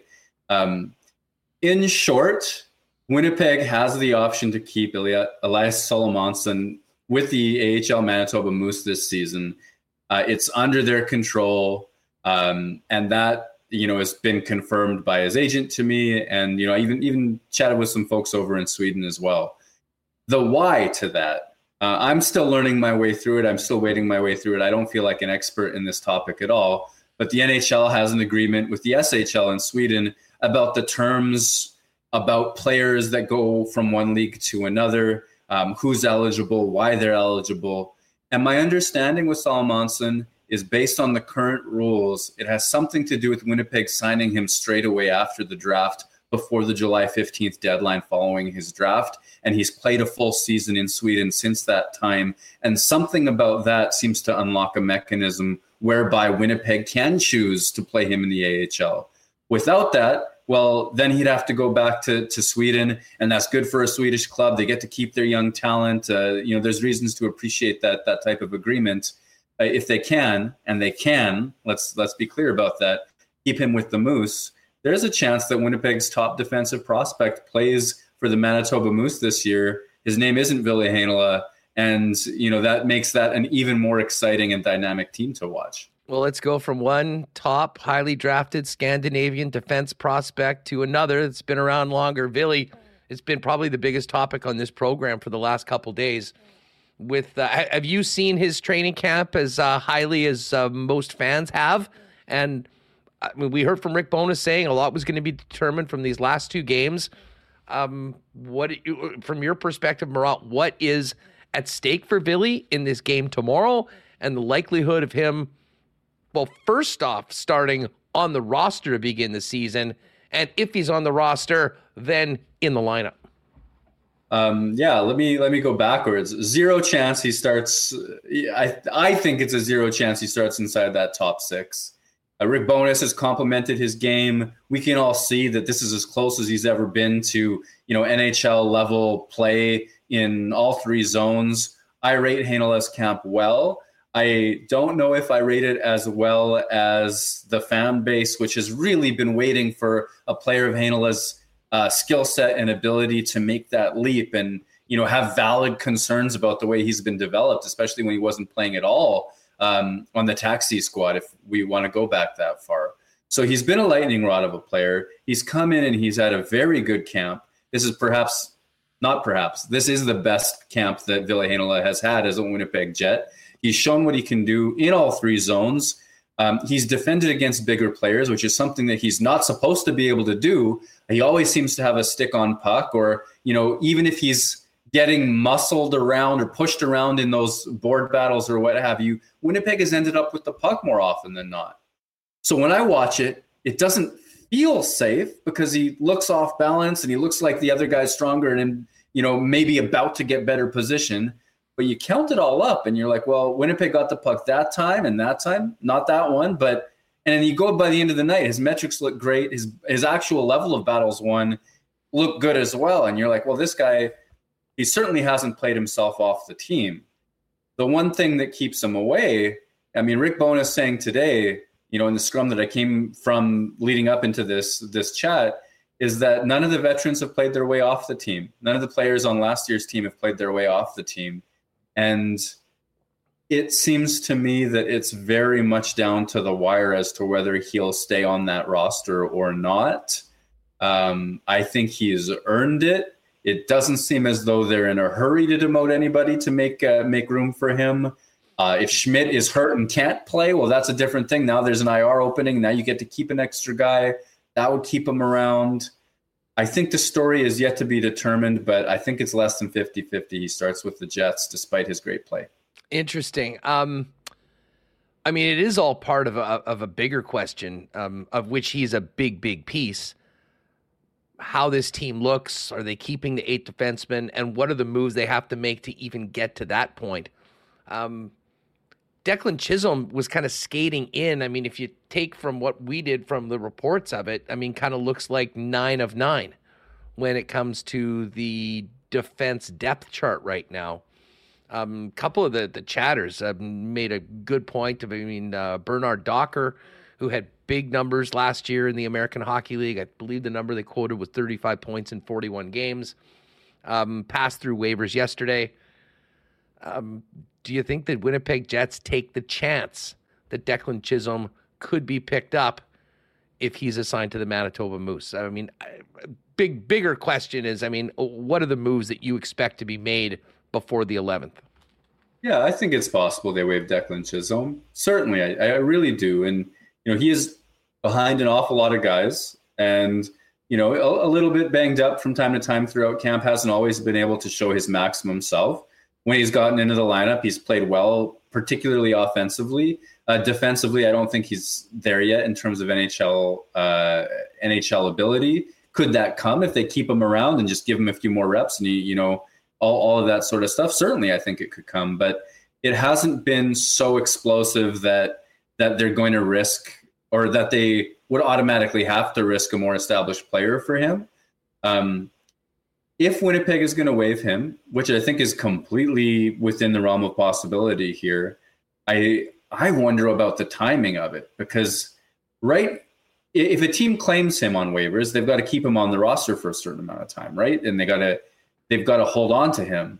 Um, right now, teams haven't cut all the cuts that they're going to make at their camps, and I'm thinking that they still are looking at you know their seventh, eighth, ninth, tenth guys at various camps around the league. It's almost easier to pass a guy through now than waiting until the last possible day. Um, so I'm thinking, like with Jeff Viel, which just happened, that if if that's coming, maybe it should come relatively soon. Um, yeah, so I think that maybe the the moves that I expect are that Logan Stanley and Kyle Capobianco get kept, that Declan Chisholm gets waived, and Heinola goes down unless an IR spot opens up an opportunity for him as well, which is kind of boringly just like how you would have drawn it up in August if you thought it through. Okay, you know what? Terrible example. We mixed it up. It was 35 penalty minutes. So maybe the, the Bernard Docker comparison to Chisholm that I just made. Scratch that from the record, everybody. Erase that. Um, but to your point, though, Murat, and I think this is what the Jets were trying to do last year with Johnny Kovacevic. I mean, you make those moves at a time where the other 31 teams are all squeezing their heads, going, okay, how do we take care of just what we have right now? I mean, there won't be a ton of markets that that guy is definitely on the club, but it only takes one. And that is, you know, the danger of, you know, exposing a player that I think they would be similar to last year when they lost Johnny, would be it'd be really unfortunate to to lose a player like that that's shown what he has so far with the organization without ever really getting a chance to show what he can do at the NHL level. Yeah, it's just it's just a sad story. That that that would be it. It wouldn't be a you know a, a disastrous story. You, would feel happy for the guy he got an NHL opportunity somewhere.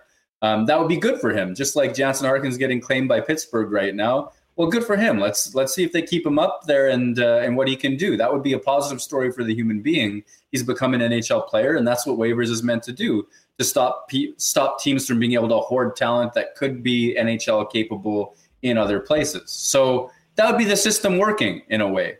But from the Winnipeg Jets perspective, you drafted the guy, you you developed him, you know, you watched his junior career play out, you brought him onto the Moose, you've watched him excel for you at the Moose level and then what? And then you lose him for nothing because another team happened to have a need there. I guess that's part of the inefficiency that comes with the system. But, you know, it, it, would just have to burn. If they lost two guys like that in consecutive seasons, it would just be frustrating for them, I think. And at some point, too, if you really want to follow it all of the way to the like to the nth degree, and I'm not really advocating for this, but but why have scouts? Why have scouts and why have development if uh, if your second, third, fourth, fifth rounders have to go through that sort of rigmarole years later, and you don't end up promoting them to the team because you signed or you you picked up a Cal Capobianco type because there are that many good quality NHL players or NHL cusp players available.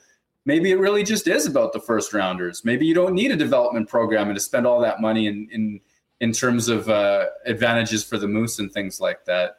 Um, I'm just saying that I don't believe that. I don't think that's the way that that a team should go. But it's the sort especially of question a, you start asking, especially a quote unquote draft and develop team that has, yeah. has always been the mantra of this club. They're going to draft well. They're going to develop them with their club and they're going to get them ready and you know hopefully turn them into NHL players and part of that would be playing at some point in the NHL with the club and seeing whether they can cut it and where they are and where they are at. What what is the likelihood of a trade involving any member of the defense before next week? Do you think? Yeah, that's a great question. I'm not hearing anything about it, but that doesn't mean that uh, that it's not being discussed in some way, shape, or form. Um, they're the Jets are in a perfect spot to consider making a trade. I think you know they have. If you assume Capobianco and, and Stanley are your seven and, and your eight, and if they're both healthy, and if the Jets, you know, would prefer them and the NHL to to Declan Chisholm and Ville Heinola, then you might feel like the Jets have an excess there. And if teams are willing to spend any amount of assets on those players, then maybe you do pick up an extra pick. Maybe it's a way to um, get something back from this position instead of losing somebody on waivers for nothing. Um, it would make sense. I think if some team out there were willing to offer the Jets, you know, a really substantial thing for some of the veterans like like Schmidt or Pionk, like fans often ask for, I mean, you know, that would maybe be a ship that has sailed. I'm not sure. Um, but anyway, I guess what I'm trying to say is it would make sense to me if something happened. I'm not hearing anything as front burner, uh, and it might just be status quo all over again. Yeah, I mean, listen, I, I've been sort of highly skeptical.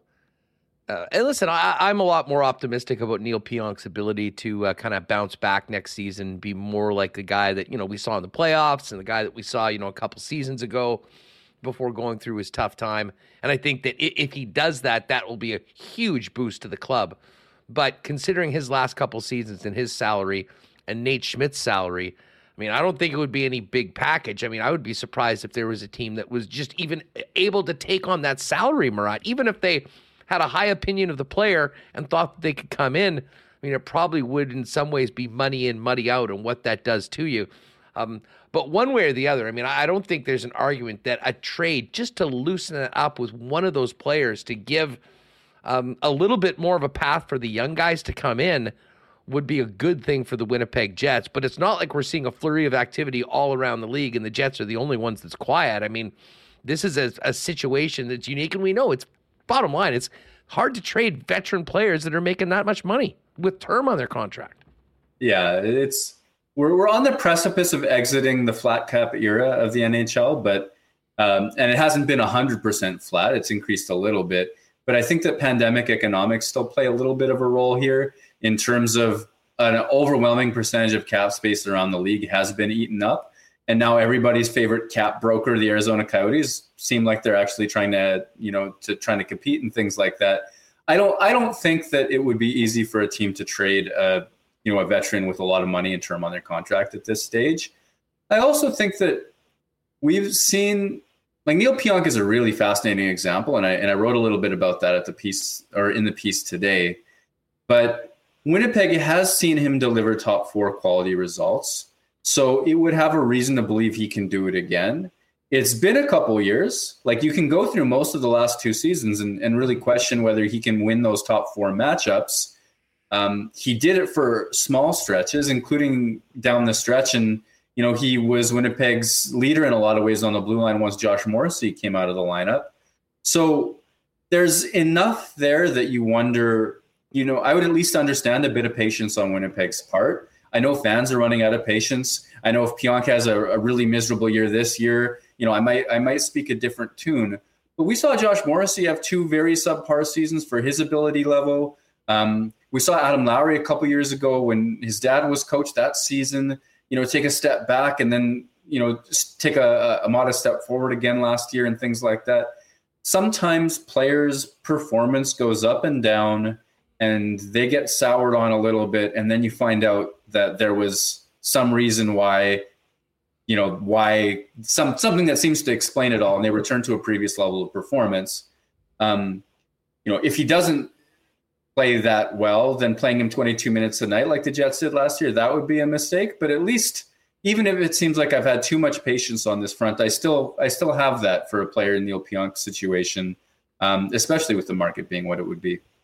Uh, just before we go we haven't talked a lot about the uh, the the battle for the 13th forward if you will um, what have you thought about Parker Ford throughout? Who, I mean, I'll be honest, I don't think was on many people's radars about still being around at this point of training camp. Um, but especially after a couple goals, although ironically, I think both assisted by Parker Ford, is David Gustafsson the guy that has uh, won that 13th forward job? Yeah, I think the job is David Gustafsson's, and as I recall, you know Parker Ford can be sent to the Moose without needing waivers. That's a very easy decision from a keep all of your players perspective. Um, I think it would be easy for Parker Ford to have a really hardworking, impactful uh, start to his, you know, continued start to his Moose career, and maybe be in that conversation for bottom six call ups the same way that a Mikey Eyssimont was last year. Um, he's a hardworking player. He's fun to watch. He can win battles against players much bigger than he is. It's been, you know, it's been one of the more entertaining stories, and I go back to I think it was March when he signed that Moose contract, and I texted a couple people uh, in college, scouts, various uh, various guys, and you know the the message was this guy is a pain in the butt to play against. Uh, he never stops working. He's tireless. We circle his number on the board, or you know we believe that he he's a he's so hardworking he could be a a depth player at the NHL level as well. So there was some optimism in, in the circles that knew him well. And the question was, does he create enough to justify an NHL roster spot? At least through preseason, he has. Like he he he certainly has been in in those moments. I still think, to Gustafsson's credit, that he's your best uh, best 13th forward option. He'll kill penalties. He's got he's got the well-rounded game. And even on some of those Parker Ford assists, you rewind and David Gustafsson's made a nice defensive play to kick things off as well. So I think that's the right choice, and I think it's the choice Winnipeg will make.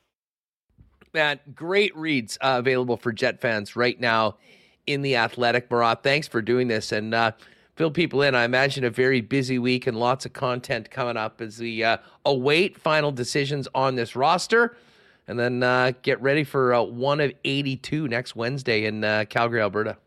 Yeah, I mean, certainly a, a, busy and exciting time to, to sort through all of these. Uh, the piece you mentioned today, it's the 10 biggest questions left for the Winnipeg Jets to answer this season.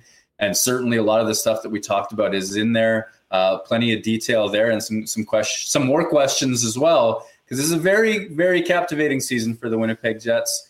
The other stuff that I've got on the go right now, I mean, camp has been a really great opportunity to have some of those, I want to say personal, uh, real life conversations with some of the Jets players. And I've had some really good sit downs that I'm just inching forward towards those finished feature stories that I really love to share with readers. And, uh, you know, step by step, we'll get those those out to everybody as well. Very much looking forward to those as well. Uh, you have a great day and uh, enjoy the final preseason game tomorrow. And uh, can't wait to do it next week as we get ready for uh, a full season of Winnipeg Jets hockey here on Winnipeg Sports Talk. Right on. Thank you very much. Thanks, Murat. There he is, our good friend Murat Ates. Make sure you're subscribing to The Athletic for all of Murat's content. And you can follow him on Twitter at WPG Murat. All right, we are going to do some bomber content coming up and check in with the voice of the Winnipeg Blue Bombers, Derek Taylor. Of course, our bomber Reports always brought to you by Princess Auto, proud sponsors of the Blue and Gold and Winnipeg Sports Talk, and the place where you'll find the best deals on the most unique assortment of tools and equipment around. Everything you need to complete the projects on your list or start something new is at Princess Auto. You can pop by and see them at one of two Winnipeg locations, Panet Road or Portage Avenue West. And you can always shop online 24 7, 365 at princessauto.com. What a summer it has been for our friends at Consolidated Supply, but the work does not end as we get into the fall. Consolidated Supply are the leaders in irrigation systems, artificial turf, and golf carts as the exclusive club car dealer in Manitoba, but also has some other great options for your property, including hot tubs and amazing outdoor kitchens. They're also the leaders in small engine parts and repair. So much Consolidated Supply has waiting for you. Check them out at their showroom, open to the public, 1395 Niakwa Road East, or find out more online at cte.ca. Uh, as we get ready for puck drop on the season, great time to get down to Royal Sports and get your new Jets merch for the upcoming season. Everybody knows Royal Sports is the true number one sports superstore in town for over 40 years, family owned, with thousands of pieces of Jets merchandise, including many exclusives, a great bomber section as well, Blue Jays, tons of NFL. And of course, they are the hockey experts and have been for 40 years as well. When it comes to everything hockey, Royal Sports is the spot. Pop by and see them, 750 Pembina Highway. Follow them on Instagram at Royal Sports Pembina. And uh, hey, Blue Jays baseball this afternoon. Hopefully tomorrow as well. No better place to watch that uh, your local Boston Pizza hooked up with the boys right after the game yesterday at BP. Enjoyed all the great happy hour specials from 3 till 6 while watching the game. And of course, those ice cold schooners, world famous BP wings, gourmet pizzas, and the latest from the Boston Pizza feature menu as well. And hey, if you can't make it down for the game today, you can always get the great taste of Boston pizza, hot and fresh, delivered to your door by ordering online at bostonpizza.com. All right, we still have more to get to because we got a big football game on Friday and Bombers practicing, getting ready to leave to Vancouver, I believe tomorrow. Um, can't let Derek Taylor, voice of the Bombers, get on that plane without a visit on Winnipeg Sports Talk to set up the battle for the Western Division between the Lions and Bombers Friday night in BC. Friday, it is on BC Place, the battle for the West. Uh, it's about as big a game as we've seen in the regular season in a long, long time. Not just for the Bombers, Derek, but I'd argue in the entire Canadian Football League. I'm I've been trying to think, right, Hassa, about because you're not understanding it, right? Like the winner of this game essentially wins the West. It's it's essentially done at that point, right? And you go, there anything even close? And the closest I could get was there was an early October game in 2019, Bombers and Riders. Bombers went to the Riders for the third meeting of the season. And if the Riders won, they were going to take over first place. They did. There was a huge Shaq Evans touchdown on Winston Rose. And, you know, running into first place go the Riders. And they do eventually 13 and 5 win the West. But even that one, there were still weeks afterward where Calgary could have kooked things up or Winnipeg could have come back and and change things. This one is, I mean, the the tiny chance that the winner of this game loses its next two and the loser wins its next two. That's the only thing that keeps the winner of this game from clinching first place in the West. Historically, a 70% chance of going to the Grey Cup.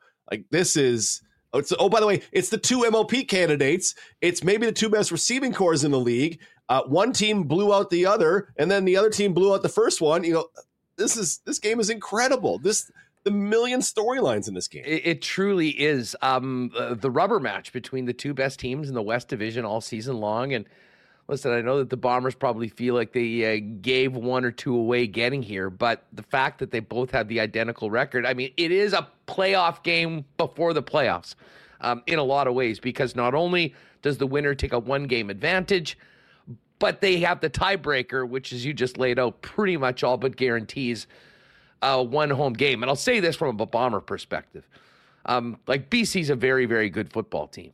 Um, the Bombers are battle tested; they know what the playoffs is all about. But the thing that can't be overstated is it's a hell of a lot harder to beat the Winnipeg Blue Bombers in the middle of November in a dome than it is at IG Field with that crowd that you know is going to be showing up for any playoff game that the Bombers are in. Yeah, that's that's the one thing you I think you'd have to consider is what are the chances BC wins wins the uh, West Final on the road? What are the chances the Bombers win the West Final on the road in in favorable, more favorable conditions potentially in Vancouver? You know, well, I like the Bombers' chances on the road better than like BC's chances on the road, which goes back to the importance uh, of this game and advantage BC for having this this this meeting on Friday at, at home. It's yeah, I, I suspect though I don't suspect any of the players or coaches will talk about it. Every single one of them knows exactly what's on the line on Friday. I don't know if Vernon Adams and Zach Collaros will talk about it, but people around them at the very least know exactly what's on the line. The winner of this game is probably all going to get our votes for MOP. If one guy has three picks and the other guy has three touchdowns, uh, it's probably going to sway our MOP votes at the end of the year. It just you can't even. Uh, there's just there's so many parts. We could go off in a million directions, Huss. we certainly can. Well, let's focus in on the Bombers, and I will tell you, DT, we were doing the show yesterday, right around the time that you put out the tweet that Janarion Grant was back at practice, and I can tell you that was very well received by Bomber fans in the Winnipeg Sports Talk chat. Um, how did he look? Um, are we expecting him to be able to play? And in your mind, how big of a game changer is he on that return game, considering the issues they've had since he's been out? Yeah. So to get Janarion back to practice yesterday, they had to pull him off the six game injured list. And you go, okay, well, they probably, with the bye week coming off, if he wasn't real close, would you have pulled him off? And to me, the answer is no. I, if you take him off six game, he's got to be close because there's still a chance you could save that on salary on six games. So to me, he's got to be right close. We saw him running sprints at practice last week. Yesterday at practice, the only one day where we got to observe practice this week, he looked good. Like he was returning punts, he was doing drills with receivers, you know, speed drills, change of direction drills, all the stuff you kind of worry about with an ankle injury. You go, oh no, that looked good. Okay, well that looked good. Is there any any hint of a limp? Well, I don't really see it. Uh, and you go, is he likely to be? I mean, whatever pain killing methods are available to football players, you probably wouldn't use them for a Tuesday practice. You go, this this all seems super encouraging. So uh, to me, the only the only thing that keeps him from playing on Friday, and this is just me guessing, would be if he has some sort of setback this week. Because what we saw at practice yesterday makes me think that Janarion is ready to go, and that dude is champing at the bit. When we talk to him, he he's like a gazelle, just scratching like I'm just ready. I'm just ready to run. So that is fantastic news. Um, I mean, all shouts to, to Greg McCrae and Jamal Parker. They just haven't in the punt, especially. I mean, the punt return game has been very noticeable. It's just not been anywhere near the same, right? Like we're all comparing. We'll all compare everything to that week two return Janarion had against Saskatchewan, and just the audaciousness and skill and talent of a guy who's able to make that that return happen. Where backtrack, spin, cut all the way back, and then loop around and get to the end zone totally exhausted for an incredible touchdown. Was there a part of Greg McCrae or Jamal Parker in the return game that made you think that was possible? No, not really. They might have it, but we didn't really see it. McCrae had problems, you know, just catching the ball. Parker, I think, did a little better, whether numbers wise or not. But just the gap between a regular guy and Janarion Grant in the Bombers return game, I think is substantial. And this is a guy who returned a punt for a touchdown against the Lions in the West Final, returned a kickoff for a touchdown against the Lions in in week five, it was last year. Like he's done it against the Lions, he's done it in BC, he's done it in a variety of situations and in uh, you know on on different kinds of kicks. Like he's a real he's a real weapon. It doesn't hit every game, but when it does, it's going to change the game. No doubt about that. Derek Taylor with us getting ready for Bombers Lions on Friday night at BC Place. One thing that I think is great for the league, as big of a buzzkill as it was that we didn't get the Bombers and the best of the Argos going at it last week, both of these teams seem to be incredibly healthy for this time of the year. You you you cannot count on that in professional football this deep into the regular season. Yeah, like the, the Bombers might be down one guy from their starting 24 when the game kicks off. And yeah, BC's got its receiving corps back. They've got their running back. They get Sukh Chungh back so that offensive line looks healthy. Their defensive line rotation is pretty much intact. Um, yeah, and they they they might make some changes in the back six uh, just from quality of play. But yeah, like how it's it's super rare that a team like the Bombers is as healthy as they are just on its own. But to add that to a team they're trying to play, you're, you're right. Like we we're always caught with these. Well, this guy was hurt, so it, it doesn't matter as much, or these guys were injured, so I don't really put much stock into that. This is almost the best you could possibly have hoped for in a in an evaluation of how will the West playoffs go. Well, here we go. Let's let's see your best and our best. And I've I've thought for a while that the Bombers' best players at playing at their peak will beat all the other teams in the CFL with their best players at their peak.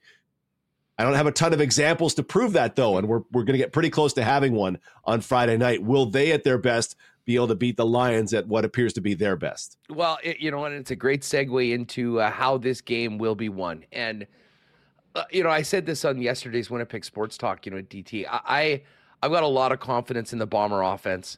Um, I mean, Collaros, the season Brady Oliveira is having, the weapons that Zach has at his disposal. Um, I think the Bombers are going to get theirs. The Bomber defense at times has been up and down. I mean, they have looked for a good period of time like that championship level. Um, they've also started the way they did last week against Toronto, uh, the Edmonton game. I mean, there has been some times where they just haven't looked maybe as focused um, as they need to be, certainly to beat a team like BC. That being said, I think the uh, the body of work of this defense will tell you that they will come to play. But um, do you agree that the Bomber defense versus that BC offense could very well be where this game is uh, won or lost? One hundred percent. Do you want to do you want to replicate a moment from the broadcast booth with me last week? Sure. Okay, and it, it goes to what you were saying about this Bombers defense. Uh, you be me, I'll be Doug Brown because we look just alike according to people who come by. I don't I don't see it, but anyway. Um, Tell me that the Bombers are the number one scoring defense in the Canadian Football League. They've allowed the fewest opponent offensive points, and I'll be I'll be Doug Brown's reaction to when I said that statement to him. All right, uh, DB, this is the number one scoring defense in the Canadian Football League. Podcast mind, listeners, he rubbernecked his entire head around in a 360. Yeah, like I, I said that to Doug eh, because they'd allowed seven. It was something like seventeen opponent offensive points a game, fewest in the CFL, and and Doug's brain just broke for a minute and going, "Wait, is that right?" Because and and I know exactly where he was coming from, because there are points where it doesn't feel like the best defense in the Canadian Football League, right? It just it just doesn't feel like it. Whatever the numbers say, you go, well, Jake Dolegala put 32 on them. What are we doing? What really? Okay, well, well, what about the first BC one? What's what's happening in these weird games where Edmonton's getting out to, you know, putting up 15 offensive points en route to to 22 nothing lead? It just it, it's it's super weird, and I don't know that I can entirely put my finger on what the cause of it is, but they are strong. But okay, well, that guy's running wide open behind the defensive backs. What's what's what's happening here? Nothing feels as nothing will ever feel as rock solid as 2021 was, right? I think that year they allowed under 13 offensive points per game. It, it was crazy how good that team was. But this one is five points worse than that. And it just, it feels like at any point something could break free. Uh, Toronto, you know, kind of walked down the field for a couple touchdowns last week with Cameron Dukes at quarterback.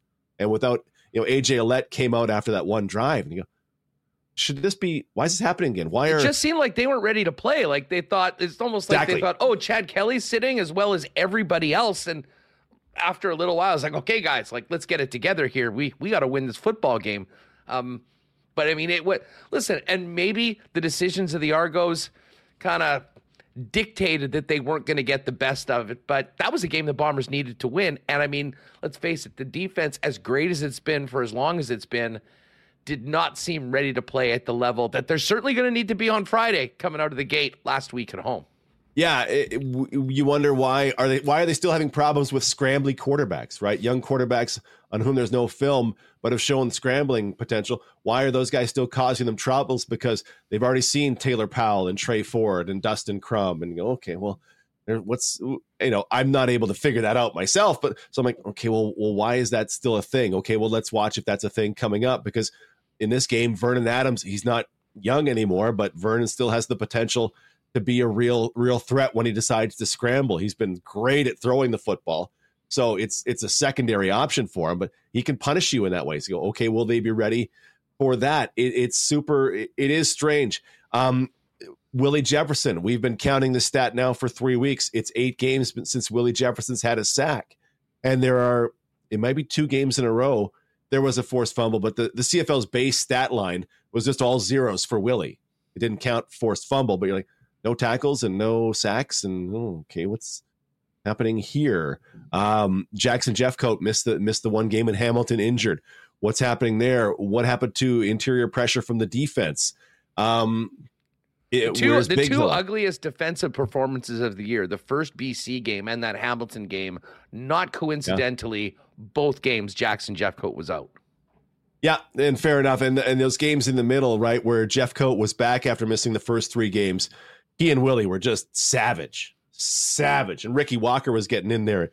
Jake Thomas was en route to five sacks, and here's Cam Lawson with I think Cam's on three plus an interception. You go, okay, well that's that's where it was at its peak, but uh, much like how the Bombers contained BC's defensive line in their second meeting, it feels like the Bombers' defensive front has been contained these last few weeks.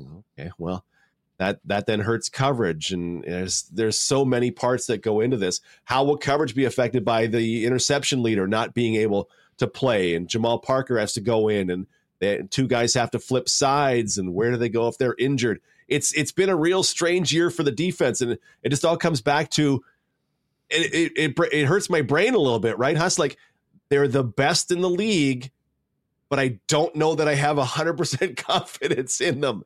And those things, those things don't really work side by side in my mind. I don't know how they go together, but they are this year's bomber team. Yeah, you know what? I, I think most bomber fans will have confidence that they can go in and get it done. Uh, they have certainly earned that level of confidence with the level that they played you know, over the last number of years.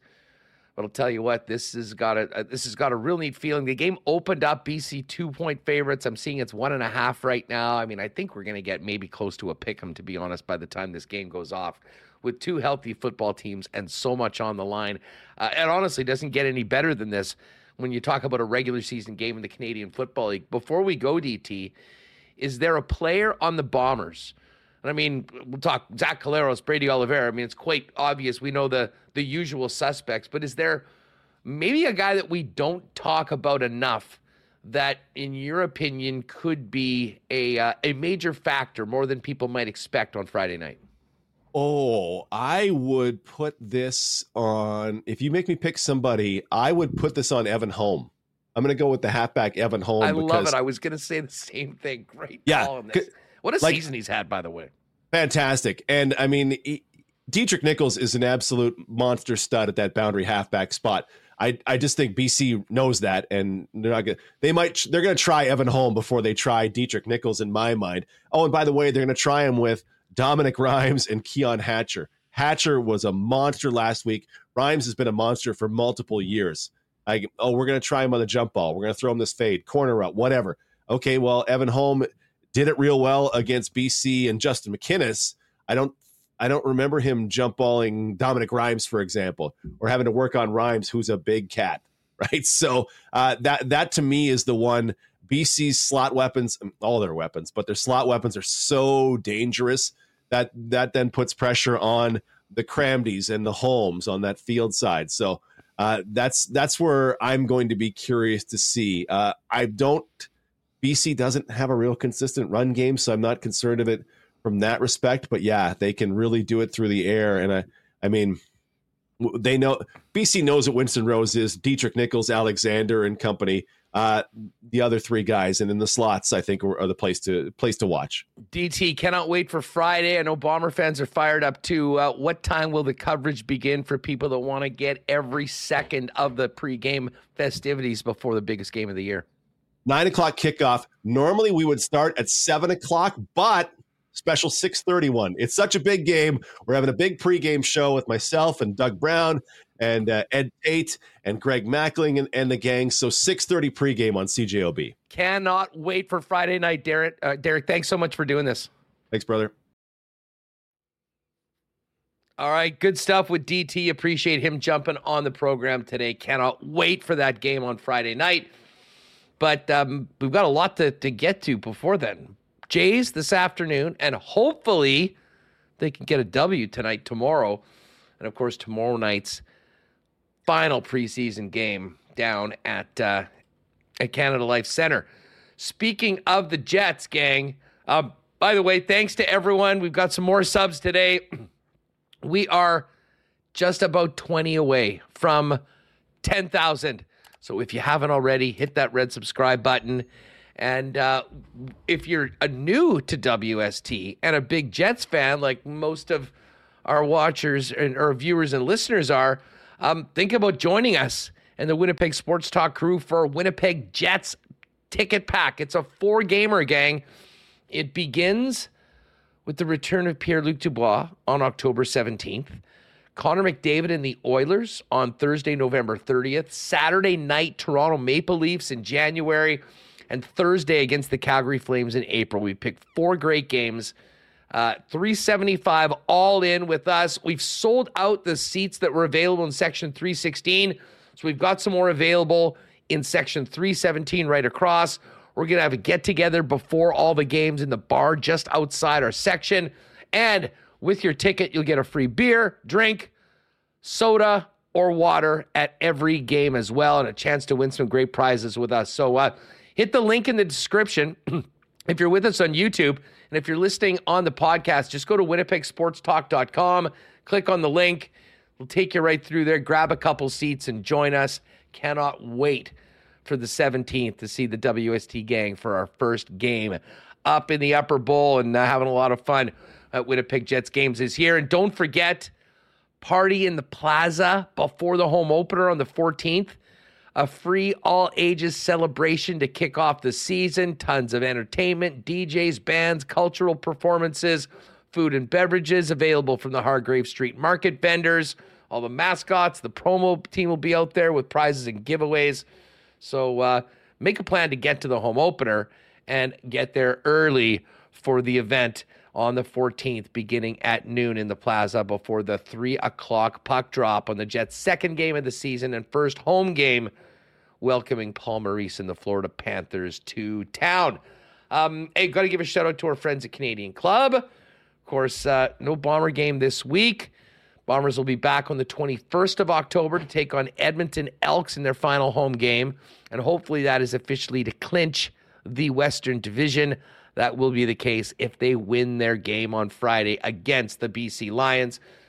Canadian clubs, the official spirit of the Winnipeg Blue Bombers. Pick it up at IG Field, and of course, your favorite local Manitoba liquor mart. And don't forget, CC and Ginger Ale also available at beer stores around the city. And um, well, speaking of IG Field and Canada Life Center, uh, our favorite local beer. The great folks at Little Brown Jug continue to grow and are now not only in IG Field as partners with the Bombers, but Canada Life Center is one of the new local beers available at all Winnipeg Jets games. Both the nor- on the lower bowl in the north end, around where the old Moxies was, and in the south end, there's craft beer corners and craft beer corner upstairs outside section 310. I have a feeling there'll be quite a few WSTers walking a couple sections over to pick up 1919s when we get the gang together for those games this year. Of course, Little Brown Jug is at William Avenue. Pop by the brewery and tap room to taste all the great Little Brown Jugs. And of course, you can also order online with local delivery at littlebrownjug.ca. Uh, all right, let's get Michael Remis back in here. We've got a couple of more things to uh, to uh, to get to. Actually, I think there's a little bit more bones that we didn't get a, a chance to get to before um, Greg Wyshynski that we might want to slide in before we hit the Coolbet lines and get ready to go watch this Blue Jays game. Sure. You want me to hit these last couple? I got a couple more clips if you want to just touch on them. Yeah, um, would love to. Sure. Uh, I guess they were talking about team identity, and uh, Paul Friesen asked Rick Bowness uh, about the points uh, of the team's identity. Uh, well, we made huge strides last year on our defensive side of the puck. We, and that, that's what got us into the playoffs. The improvements we made without the puck. Um, we, we, I think, I think our analytics were better than were better than what our actual goals for. But we're, we're gonna we're a team that's going to create offense from team really good team defense, which means pressure them all over the ice. And when we're, we're going and we're skating, that's how that's what we look like. We're, we're, we're pressuring the opposition, we're creating turnovers, and we're going on the attack in a hurry. Or they're coming into our zone and we're very aggressive. We're ending plays and we get breakouts and we get going. We uh, we struggle for me so far with the breakouts. So we can't play fast faster, we don't break the puck out. So every day we're putting a lot of focus on breaking the puck out. So that's what we will look like. Go back, get the puck, go hard, get going on the, on the attack, and the same thing in the neutral zone. If we turn the puck over and get offense from good defense. All right, so there's Bones on uh, the team identity, what he's looking to get out of his team when the season gets going next week, and hopefully uh, do that tomorrow against the Ottawa Senators in the final preseason game over at Canada Life Center. Um, here's one more from Bones, and he talked about the remaining players left in camp. You've had a good look at everybody. Like, if you had a, you know, through circumstances, have you had a good enough look at everybody now that you feel real comfortable with what you have with the 29 that are left here? I'm very comfortable with what the 29 that are, what they bring to the table. Uh, so we're very comfortable with that. Now, are some of the young guys who, who've looked really good? Are they ready for that next? Or are they better than than the guys that maybe have a little more experience? Then we'll, we have to make that decision. But I'm glad that some of these kids have stepped in and and pushed our veterans for a spot, and that's a good thing. That's a very positive thing. But nor has a veteran played his way off the team, so that's just important as well. So, uh, do we have a lot of work to do between now and October 11th? Absolutely, we do. We're not kidding ourselves uh, because of the because of the delay in getting the lines together, the delay in getting everyone feeling strong out in practice. Um, so uh, there's there's progress made in, in what you're talking about for sure. All right, so there's a little bit more from head coach Rick Bowness. Jets, Ottawa, Senators tomorrow. Final preseason game. If you joined us late, Ville Heinola was paired with Brenden Dillon today. Nate Schmidt paired with Logan Stanley, Samberg and Pionk together, and Morrissey and DeMelo, Declan Chisholm working in throughout it as uh, looks like, at least uh, from today's practice, the uh, the ninth defenseman. Uh, all right, let's get to the Coolbet lines. We got a game coming up shortly. Rima, what do you think? Can the Blue Jays uh, can the Blue Jays start a new losing streak for the Twins and get this one to three?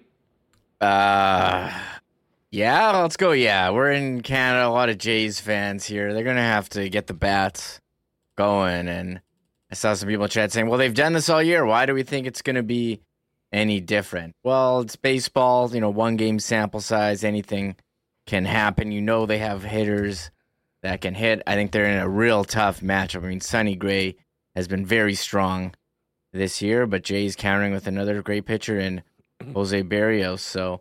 Uh, it's going to be interesting. 338 first pitch.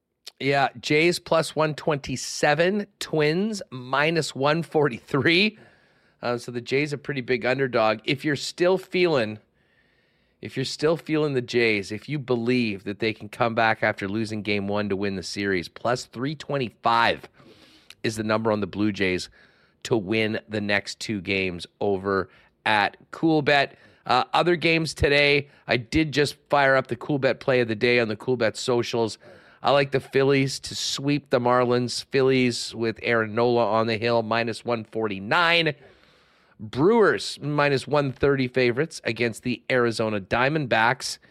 And uh, as we mentioned, the Rays and Rangers going at it right now. That was a bit of a surprise yesterday. The Rays, uh, the Rays getting shut out by Texas. Uh, and they're now into the fourth. They still have not scored a run in this series, Reem. Yeah, and the Rays got off to that really hot start. We thought they were going to run away with it. They kind of faltered a little into the wild card spot. That's why they play 162 us, and it was the Orioles uh, who ended up winning the division. So uh, curious uh, how that's going to work here with the Rays. They got what top of four now, down 1-0. Still a lot of time left. I think the, a lot of concerns about the Rangers bullpen. Yeah, Rays a little sloppy in that one uh, uh one yesterday, and uh, and the D backs beat the Brewers as well. Oh, yeah. So I mean, Milwaukee with a 92 win season, the Rays with a 99 win season, both facing elimination today in their games, along with the Toronto Blue Jays. So uh, there are your lines for the baseball that's getting underway this afternoon.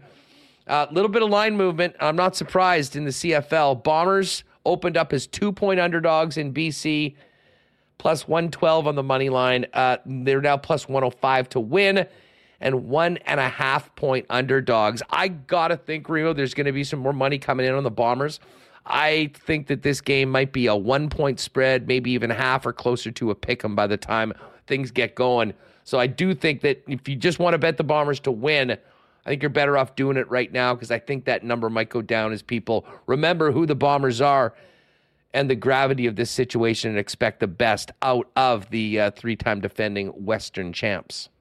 Yeah, they've shown they can uh, show up for these big games when their backs against the wall, and uh, I think this is gonna, you know, we think it's gonna be a great game, but uh, the two games they played this year were blowouts. Although Vernon Adams Jr. not in the lineup for that second game that was here, where the Bombers put up fifty. So uh, looking forward to it. Great. I love, you know what? I said at the beginning of the year how disappointed I was in the CFL for taking away the Saturday night summer doubleheader.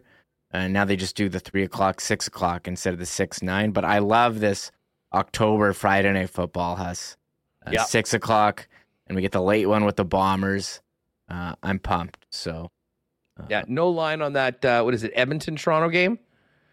Um, I guess they like they don't know what what's going to happen with Toronto's Exactly. lineup. Dinwiddie doesn't want to let everyone know who's playing and what they're going to do. So uh, that one's off the board. Ti-Cats are three and a half point underdogs in Saskatchewan. And then uh, a Thanksgiving Day noon game on Monday.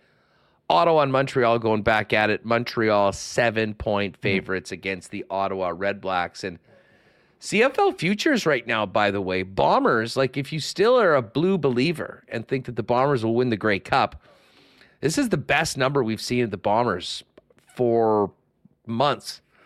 Um, Toronto is the clear favorite right now at plus 120. And the Bombers, who were kind of plus 150 for a good part of the season, they're now two to one.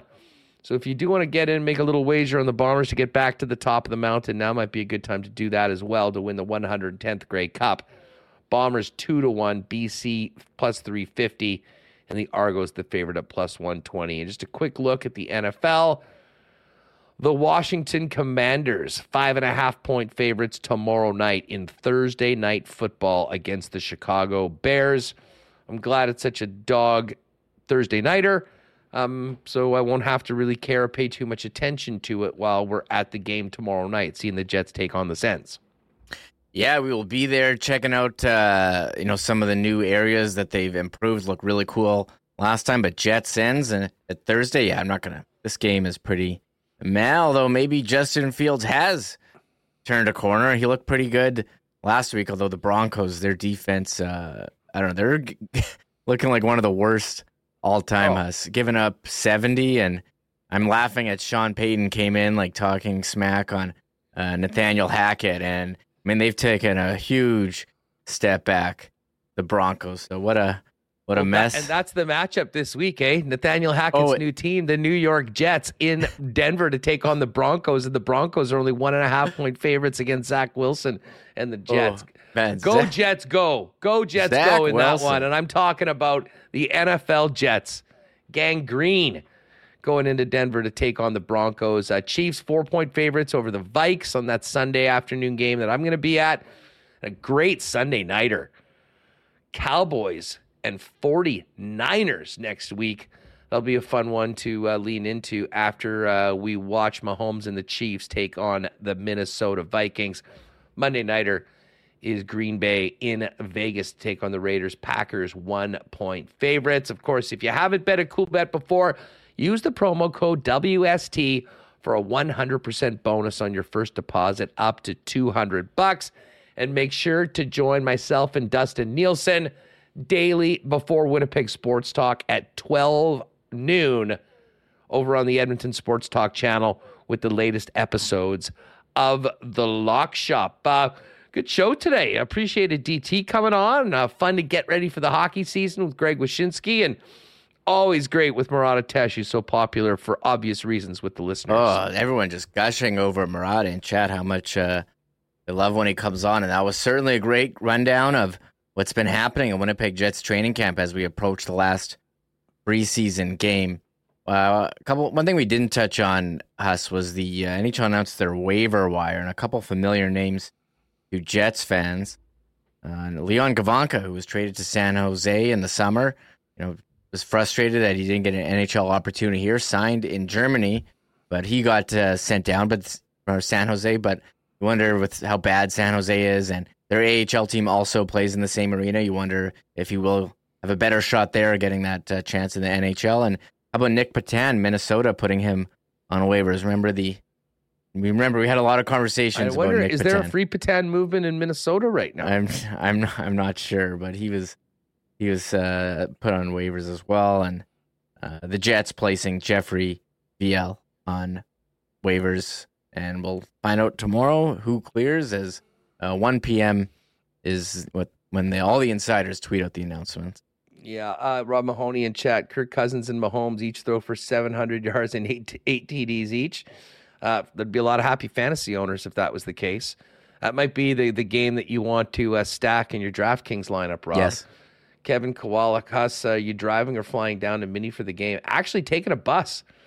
Um, we had a great deal on a bus package earlier in the summer, and thank God we did, um, because the price was great on it. Includes you know getting there, two nights in the hotel, get you to the game, get you back to the game if you want to go back afterwards. Other you can just Uber, um, and then don't have to worry about driving on the way home. Can just sort of zonk out on the bus on the way back. But um, the the ticket prices for this game already were one of the most in demand games in the last 10 years uh, in in Minnesota.